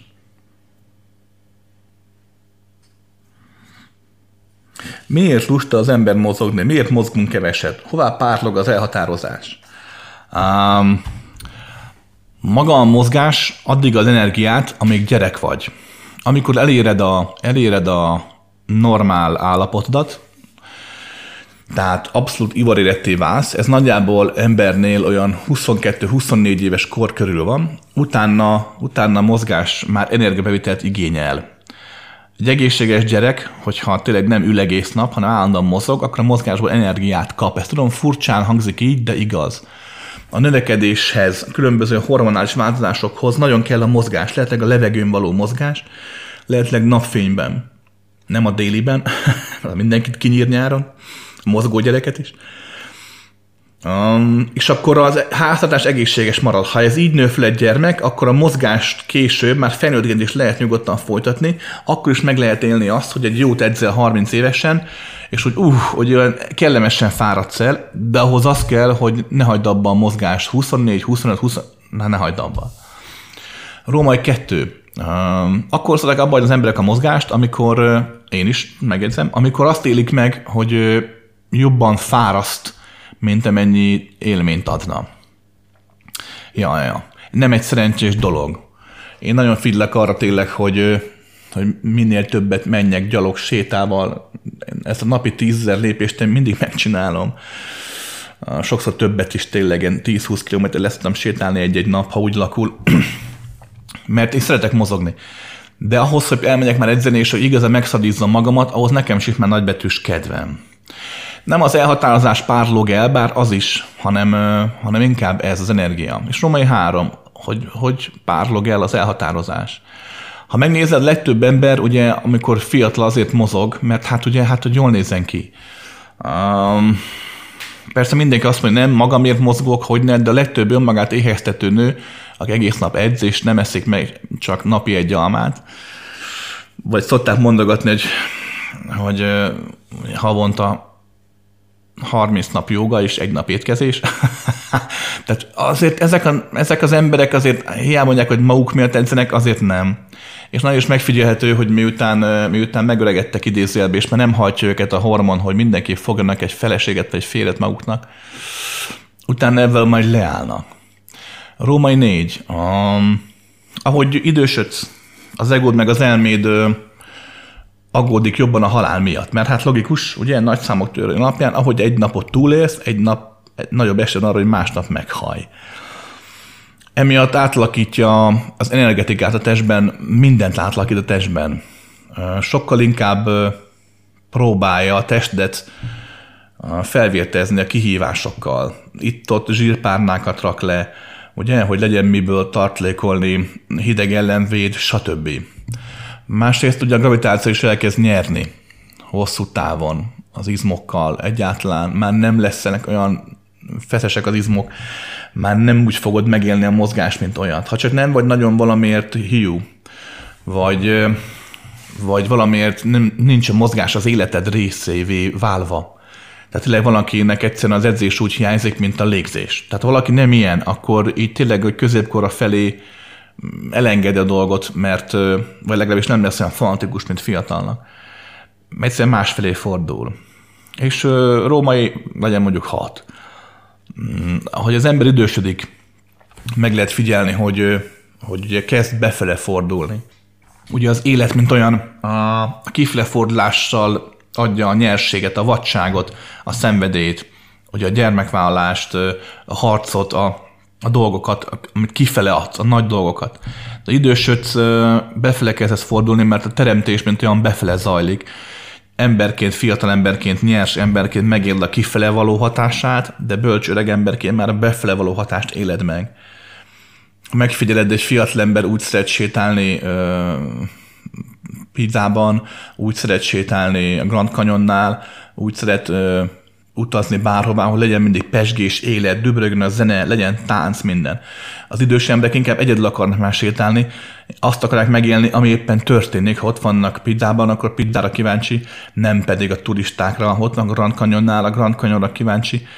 Tehát teremtés folyamata, mint olyan már inkább kezd az egyénné, egyé válni, és ezért sokkal inkább megéli önmagát, idézőjelben ülve a fotelban, vagy egy kis könnyed séta közben, meg hát nem érzi a testnek a terhét, mint sem, hogyha tényleg éppen maratont futna, még mindig. De újra mondom, az egyéne válogatja, valaki tökre szeret mozogni, de aki, akinek a mozgás nem gyere már be idősebb korára, az ezen okok miatt szokott leállni vele.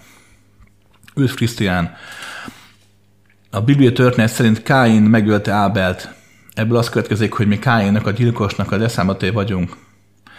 Kérdés ma az nem hozzá, ha Ábernek lenne leszármazottai, akkor kevesebb szörnyűség, szenvedés történt volna, és békése jobb világ lenne? A bibliai Káin meg az Ábel története az, az metaforikus, igazság, de metaforikus. Azok, akik, azok a, na, azok a szereplők, azok az események, amire ez a történet utal, az olyan formán nem történt meg. De valóban volt egy olyan mondhatni. Egy választási lehetősége az emberiségnek, ami nem volt ennyire dogmatikus, tehát nem volt ennyire merev és mindenkire ható, de valóban volt egy olyan útja az emberiségnek, ahol valóban történt egy ilyen hatás, hogy hogy a fejünkben lévő, tudod, hüllő agy, krokodil agy lett a dominánsabb a személyiség ösztön szintjén, sem pedig a harmadik szemnél megtalálható homloklebeny, illetve a hozzátartozó egyéb finomságok. Ez nem azt jelenti, valaki ne értse félre, hogy a gyík emberektől származunk, mert nem. Legalábbis én nem emlékszem erre az alakváltó gyík emberre. De, de maradjunk annyiban, hogy ez a történet ilyen szinten metaforikus, de amúgy igazsága van annak, amit mondasz. De római kettő, figyelj ide, um, nem, sosem az emberiség nél az emberiség a kulcs. Tehát nem arról szól az emberiség, hogy az emberiség, hanem miről? Hát egyénről. Az emberiség miből áll? Egy, meg egy, meg egy, meg egy emberből. Nincs egy olyan kötelező irányvonal, amit mindenkinek járnia kell, mondjuk a Káin féle vonalat. Miért kéne? Tény, hogy van rá hatás. De hát tény, hogy ugye, hogy fúj a szél, és mi meg ott hajózunk, de hát valaki szokott a széllel szemben is hajózni, meg ugye pisilni is. Tehát arra akarok kiukadni, hogy nem az a lényeges, hogy mi történt, hogy milyen hatás történt annó, hanem az, hogy milyen ember vagy te most. És ezt a levelet megírván te feltehetőleg az Ábel gyermeke vagy, tehát te nem a romboló, pusztító ember vagy. Oké? Okay? És ez a lényeges. Rendben? Minden ilyen bibliai tanításban, minden régi szakrális tanításban ezt vegyétek észre. Vagy akár a friss tanításokban is, amit én is mondok. És még ezt lássátok meg, hogy az a valóban lényeges, ami te vagy. Az csak fontos, amit mások mondanak. Fontos, de nem lényeges. Oké, okay? a lényeges te magad vagy az, ami belőled szakad bele a mindenségbe, hogy így fogalmazza. Szió, lehetségesen tartod azt, hogy mondjuk meghalsz, tegyük fel 2050-ben. A halál után kipihend a földi fáradalmaidat valamelyik neked tetsző dimenzióban. Ami a földi idő szerint akár lehet száz vagy ezer év is. Azt úgy döntesz, hogy visszajössz erre a földi sikra, de nem 2150-ben vagy 3050-ben, hanem 2050-ben, vagy akár az előtti időben emberek, erről beszéltünk, azt hiszem, a különböző felvételeken már beszéltem erről, a halálról szólóban. Oké, hallgass meg, kérlek. Összességében a következőt lehet elmondani. Öm, ha valaki öntudatlan, akkor számára ez a folyamat nem lehetséges, mert nem élheti meg ezt a rendszer szintű szabadságot, mert az ott rendszer ezt a szabadságot nem támogatja, ami most van. Oké? Okay? A tudatosság egy fokán előbb-utóbb rájössz a következőre, hogy a fizikai világban telő idő és a te átlag telő idő az nem ugyanaz. A belső időd úgymond, az egy más frekvencián rezeg, más ritmusban hajlik. Nem véletlen, hogy sokan meghalnak, és a haláluk három percig tart, és ők mégis az egész életüket átélik a halálukban, mielőtt visszahoznák őket. Ezek a különféle tibeti halottas könyv és egyéb ilyen halálkísérő, héber, keresztény és egyéb vallásos iratok, ezek, ezek csak metaforikusak, és csak a hívők megnyugtatását látják ki őket. Valójában a halálon túli események a fizikai időn túl zajlanak, tehát simán megélhetsz ezer évet úgy, hogy itt a fizikai világban egy perc telik el, de újra mondom, ez is ritka, mert ez már tudatosságra van szükség. Maradjunk annyi, valaki tudatossá válik, akkor a szabadsága a tudatosságának a kiterjedtségén múlik.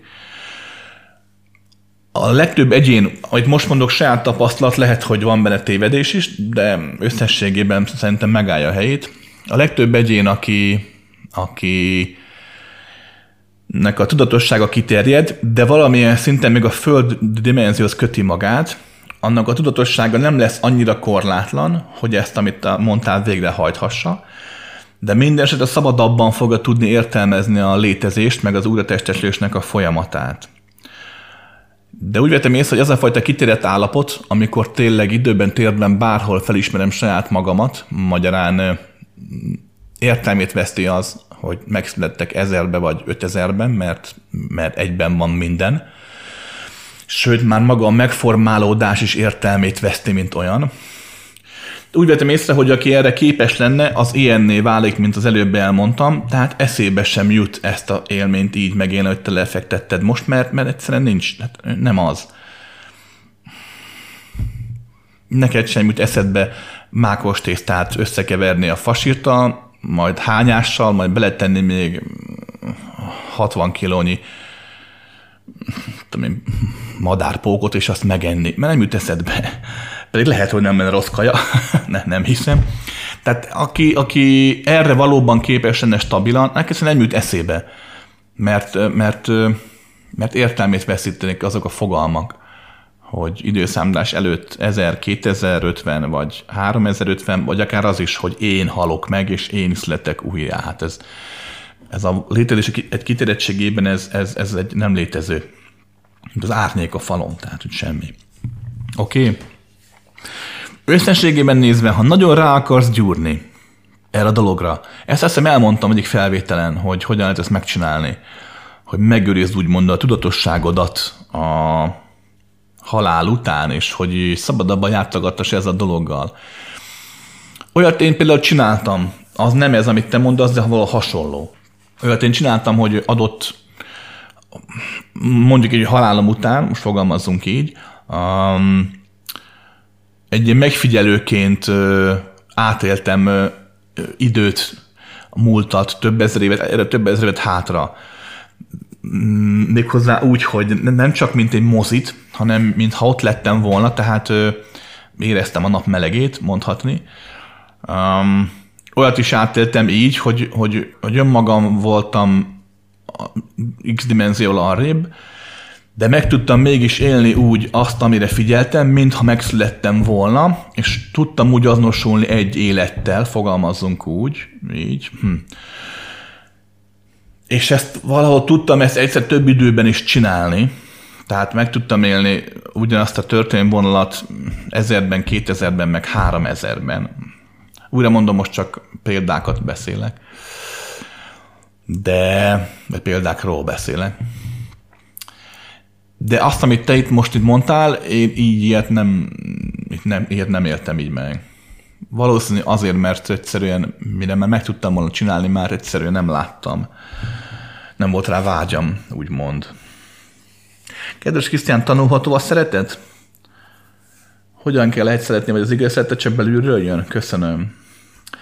Figyelj ide, a szeretetnek rengeteg végtelen formája van. Nagyon jó könyvet írtak erről.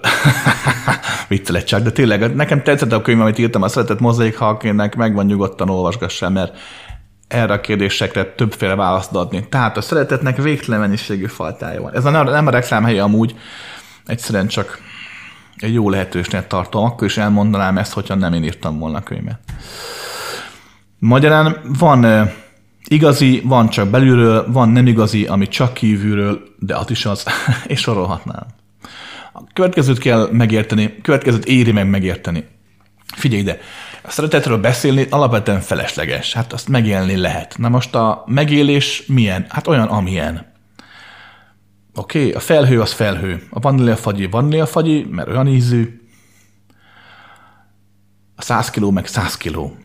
Magyarán nincs értelme azt gondolni, hogy szeretetet most élek, de lehet, hogy az nem is igaz, lehet, hogy van ennél másabb. Nem, olyan szeretet van, amilyen van, mert olyan vagy, amilyen vagy.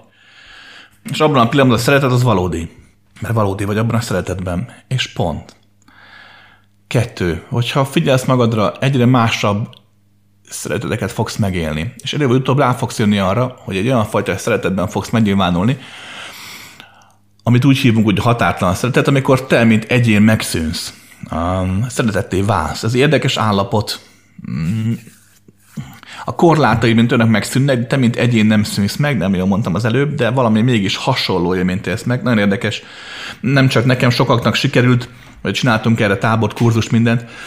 Um, egy olyan állapot, amikor egyfajta olyan nagyon mély meditációban is például, egy nagyon milyen békés, végtelen, derűs állapotban csak úgy létezel. És abban a pillanatban rá fogsz érezni arra, hangsúlyozom, nem csak el fogod hinni nekem, hanem meg fogod élni ott abban a pillanatban, hogy valóban a szeretet egyfajta határtlan valami. És ha ez megvan, akkor római három, akkor már minden ilyen kérdésedre választ fog tudni adni. Tanulható a szeretet? Hát persze, hiszen határtalan. De valójában meg nem, mert hát határtalan. Mivel korlátok között élünk, ezért igenis szükség van arra, hogy tanuljuk is, hogy tudjuk, hogyan kell átadni, mert hiába szeretlek én téged, ha csak úgy tudom átadni, hogy téged megpofoznak, ami neked meg nem jó, mert te azt meg nem szereted. Tehát igenis meg kell tanuljuk a nyelvet, hogyan adjuk át a szeretetet a másiknak, ez így van.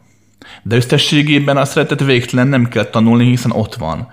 Én hiába akarom átadni neked, ha te nem tudod fölfogni, mert hát ott van. Akkor nem fogod tudni fölfogni.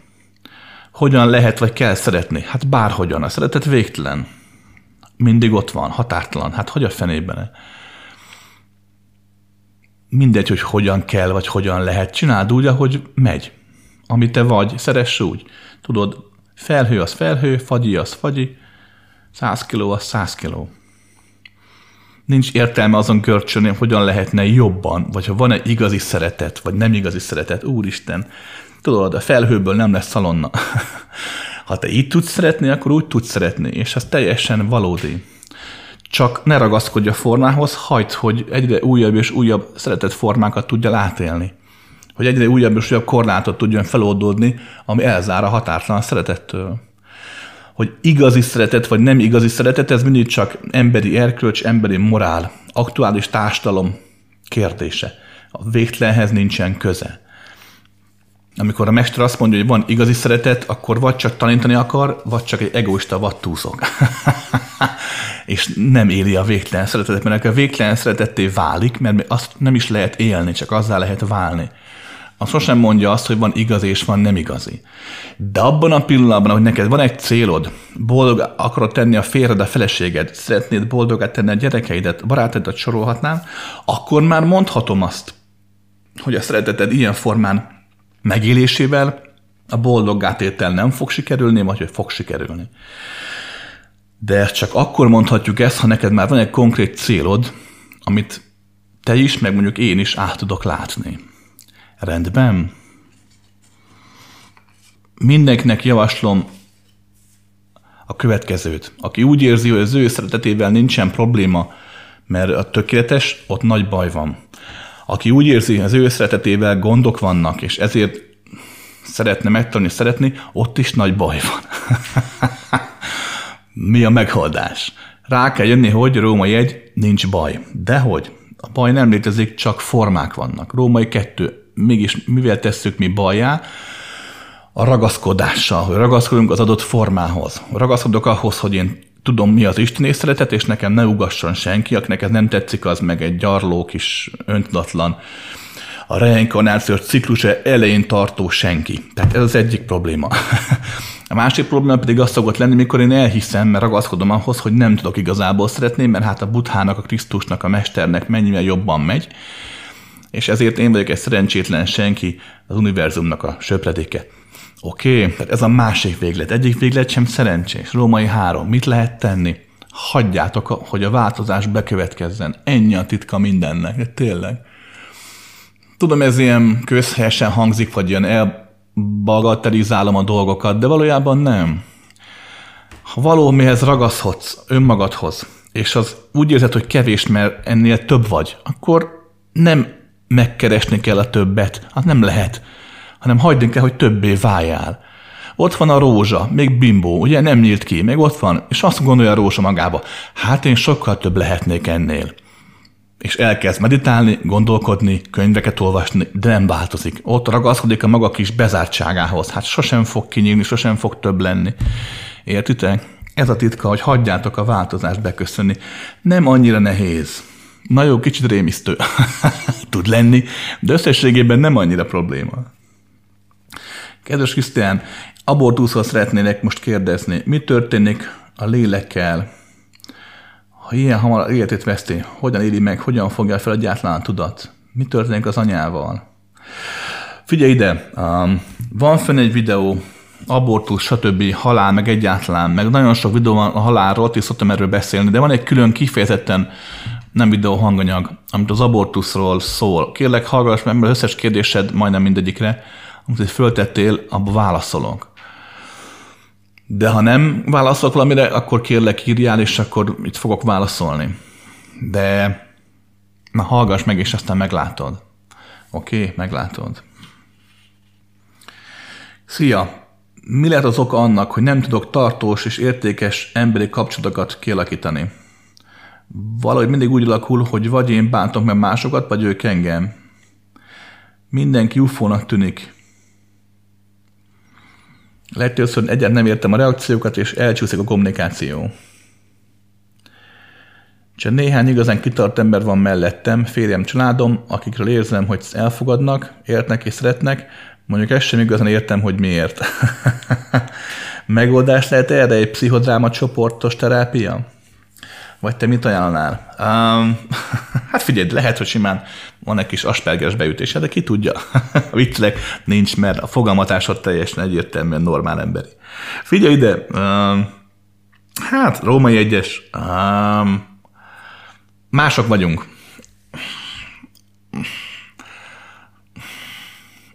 Ott van a harangvirág, meg ott van a kaktusz. Hát a kettő nem tud egy térben nőni, mert a kaktusznak a tüskék kinyírják a virágot, tehát persze, hogy arrébb megy, érted? Mások vagyunk. Egyik sem jó vagy rossz. Az emberi kommunikáció, a egyéválás, az egy különleges műfaj. Nem véletlenül vannak fizikailag és baráti közösségek, családi közösségek, ők azok, akik össze tudnak hangolódni. Ez más dimenzióban is így van. Vannak olyan egyének, akik úgymond a barátaid, a családtagjait, noha nincs is testetek. Um, tehát összességében nézve nincs az semmi probléma, hogyha te csak kevés emberrel tudod megértetni magadat, és kevés emberhez tudsz kapcsolódni, a több nem jobb. Oké? Okay? Római 3. Ugye a gond akkor jelentkezik, amit ne is leírtál, amikor téged zavar. Igen, ilyenkor megéri változtatni. A pszichodráma csoport abszolút jól működhet, próbált ki persze. Bármit próbálj ki, oké? Okay? Bármit, amit ad egy elég sodra az életát, kettő, valamiért vonz, vagy nagyon taszít. Ez igaz a tanítókra is, tehát hogyha egy tanító neked nagyon szimpatikus, akkor mindenképp hallgass meg és tanulj tőle. De ha unszimpatikus nagyon utálod, akkor meg pláne. Mert olyat képvisel, ami, ami önmagadban téged elképesztő módon korlátol. Oké? Okay? De, Római 4, ezt mindig elmondom, elmondom újra, semmilyen tanulás, semmilyen tanítás, semmilyen technika nem tart örökké. Tehát előbb vagy utóbb már neked kevés lesz, meg fogsz változni. Ez nem azt jelenti, hogy az egóddal hidd el azt, hogy már tízszer bölcsebb vagy, mint a fiatal mestered, mert te már mindent jobban látsz, mint amikor a mestered téged tanított tíz éve. Nem is fiatal mester, fiatalkori mestered, ez a pontos kifejezés. Tehát nem erről van szó, oké? Okay? Hogy belemenj egy ilyen ki a keményebb, ki a bölcsebb, ki a tudatosabb játszába. Jaj, dehogy. Ha valaki tanultál 20 évvel ezzel valamit, és akkor nagyon sokat segített, és 20 év múlva találkozol vele, akkor nyugodtan fordulj fel ugyan szeretettel, tisztelettel, mint korábban. Hát persze, mert hát megérdemli, hisz annak nagyon sokat segített. Évek ezelőtt találkoztam egy jóvónővel, aki nekem nagyon sokat, nem csak nekem nagyon sok gyereknek nagyon sokat segített, nagyon kedves nő volt, az igazi, az igazi óvónőt képzeld azt a mesebeli, akinek szerintem nem is volt saját gyermeke, és ahol lesz kompenzálta tudod azzal, hogy, hogy elképesztően nagy szeretetet tudod adni minden gyereknek, és, és húsz évvel később is megismert óvodásokat, és tudta nevüket, tehát nem csak engem, jó párat. Tehát nagyon érdekes volt, és, és tényleg hát már nagy gyakorló butha voltam, mert mit tudom én, hát és abszolút hálát meg szeretet tudtam érezni azért, amit annak idején, mint ami segített, hogy meg tudtam mondani, melyik a bal, melyik a jobb lábam. Mert kit érdekel, melyik a bal, melyik a jobb lába. Hát a vodában az óvónőket érdekelte, hogy mi ezt tudjuk, és volt egy óvónő üvöltve és verve próbálta megmagyarázni a gyerekeknek, hogy melyik a bal, melyik jobb lábuk. Volt, aki meg szeretettel. Úgyhogy hogy ne? Tehát ez, ez próbálkozhatsz nyugodtan ilyen terápiás dolgokkal, bármivel próbálkozhatsz következőt javaslom, ha elkezded magad elemezni. Római egy, mi volt az, ami, ami esetleg téged fiatal korobban így összezárt, hogy nagyon más lettél, mint a többiek? Ez nem feltétlenül nagy trauma, tehát nem kell arra gondolni, hogy elképeszt nagy bántás egy gyermekkorodban, inkább talán több kisebb szurkálás, több kisebb hatás volt az, ami bezárt a saját világodba. Át kettő, meg kell nézni azt, hogy mikor kezdtél ragaszkodni ehhez valószínűleg a maszkolat környékén, amikor amikor azáltal, hogy más voltál, mint a többi, azáltal lett egy kicsit különlegesebb, mint a többi. Ehhez valószínűleg ragaszkodtál még esetlegesen fiatal nőként is, vagy akár még most is, mert úgy érzed, hogy az egód úgy azt sugalja, hogy jó, oké, hogy abszolút sziget vagy a többiek között, de legalább sziget vagy a nagy masszában, ugye a nagy emberi tömeg masszában. Nem azt mondom, hogy most mondtam az igaz, csak azt, hogy ezeket gondol végig, mert ilyen szinten is lehetséges az, hogy valahol ragaszkodsz ehhez a folyamathoz, hogy, hogy te nem vagy képes emberekkel kommunikálni. Ismertem olyan, olyan lányt, aki 17 éves korában tanult meg vezetni. 18 éves egész pontosan, szőke volt, aranyos, kedves, szépénk és mosolygós. És mindig ez volt a dumája. Átengedték a vizsgán, mert ő szőke volt, szép, mosogos, mindig mondogatta, ja, hát szőke vagyok, nem tudok vezetni. Ó, jó, a kisasszony, akkor menjen át, átengedjük. Ha valamit elbírnázott, mikor még kezdő sofőr volt, hogyha valami bármi történt, mindig azt mondja, jaj, szőke vagyok, béna vagyok, hát, mm. és tényleg ilyen volt az életben, és csetlet, botlott, és szőke kis béna kislány volt.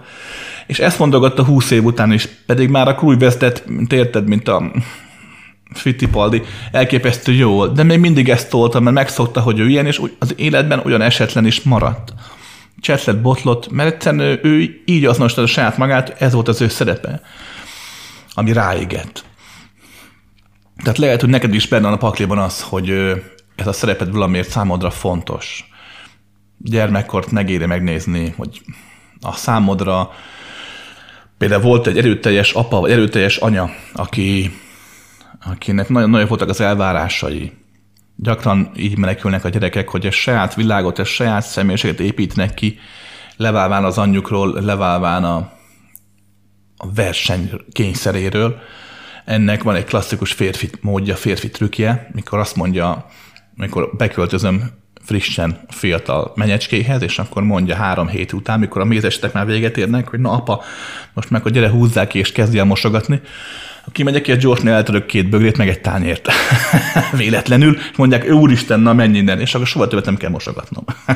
és én mondhatom mindenkinek, hát én sajnos nem tudok mosogatni, mert béna vagyok. ja. Ennél jobb, mikor volt egy haverom, az meg összekötött ugye a lányjal, elvette feleségül, nem tudtak hol lakni, ezért lementek a szüleihez vidékre lakni. Haverom az lusta volt, mint a föld és ült a fotelban, kim meg a kim meg a, az apja a lánynak, ugye a haveromnak az apósa, az meg kín ásta fel a kertet, és akkor bejött az ugye is fiatal menyecske, és leszúrta a haveromat, hogy te figyelj már, hát Béla, hát menj már ki, hát hogy tudsz itt ülni, mikor az apám ás? Béla fölvente fejét, és annyit mondott, én bés vagyok, én nem segíthetek. Egy pofát nem is voltam, úgy kedveltem.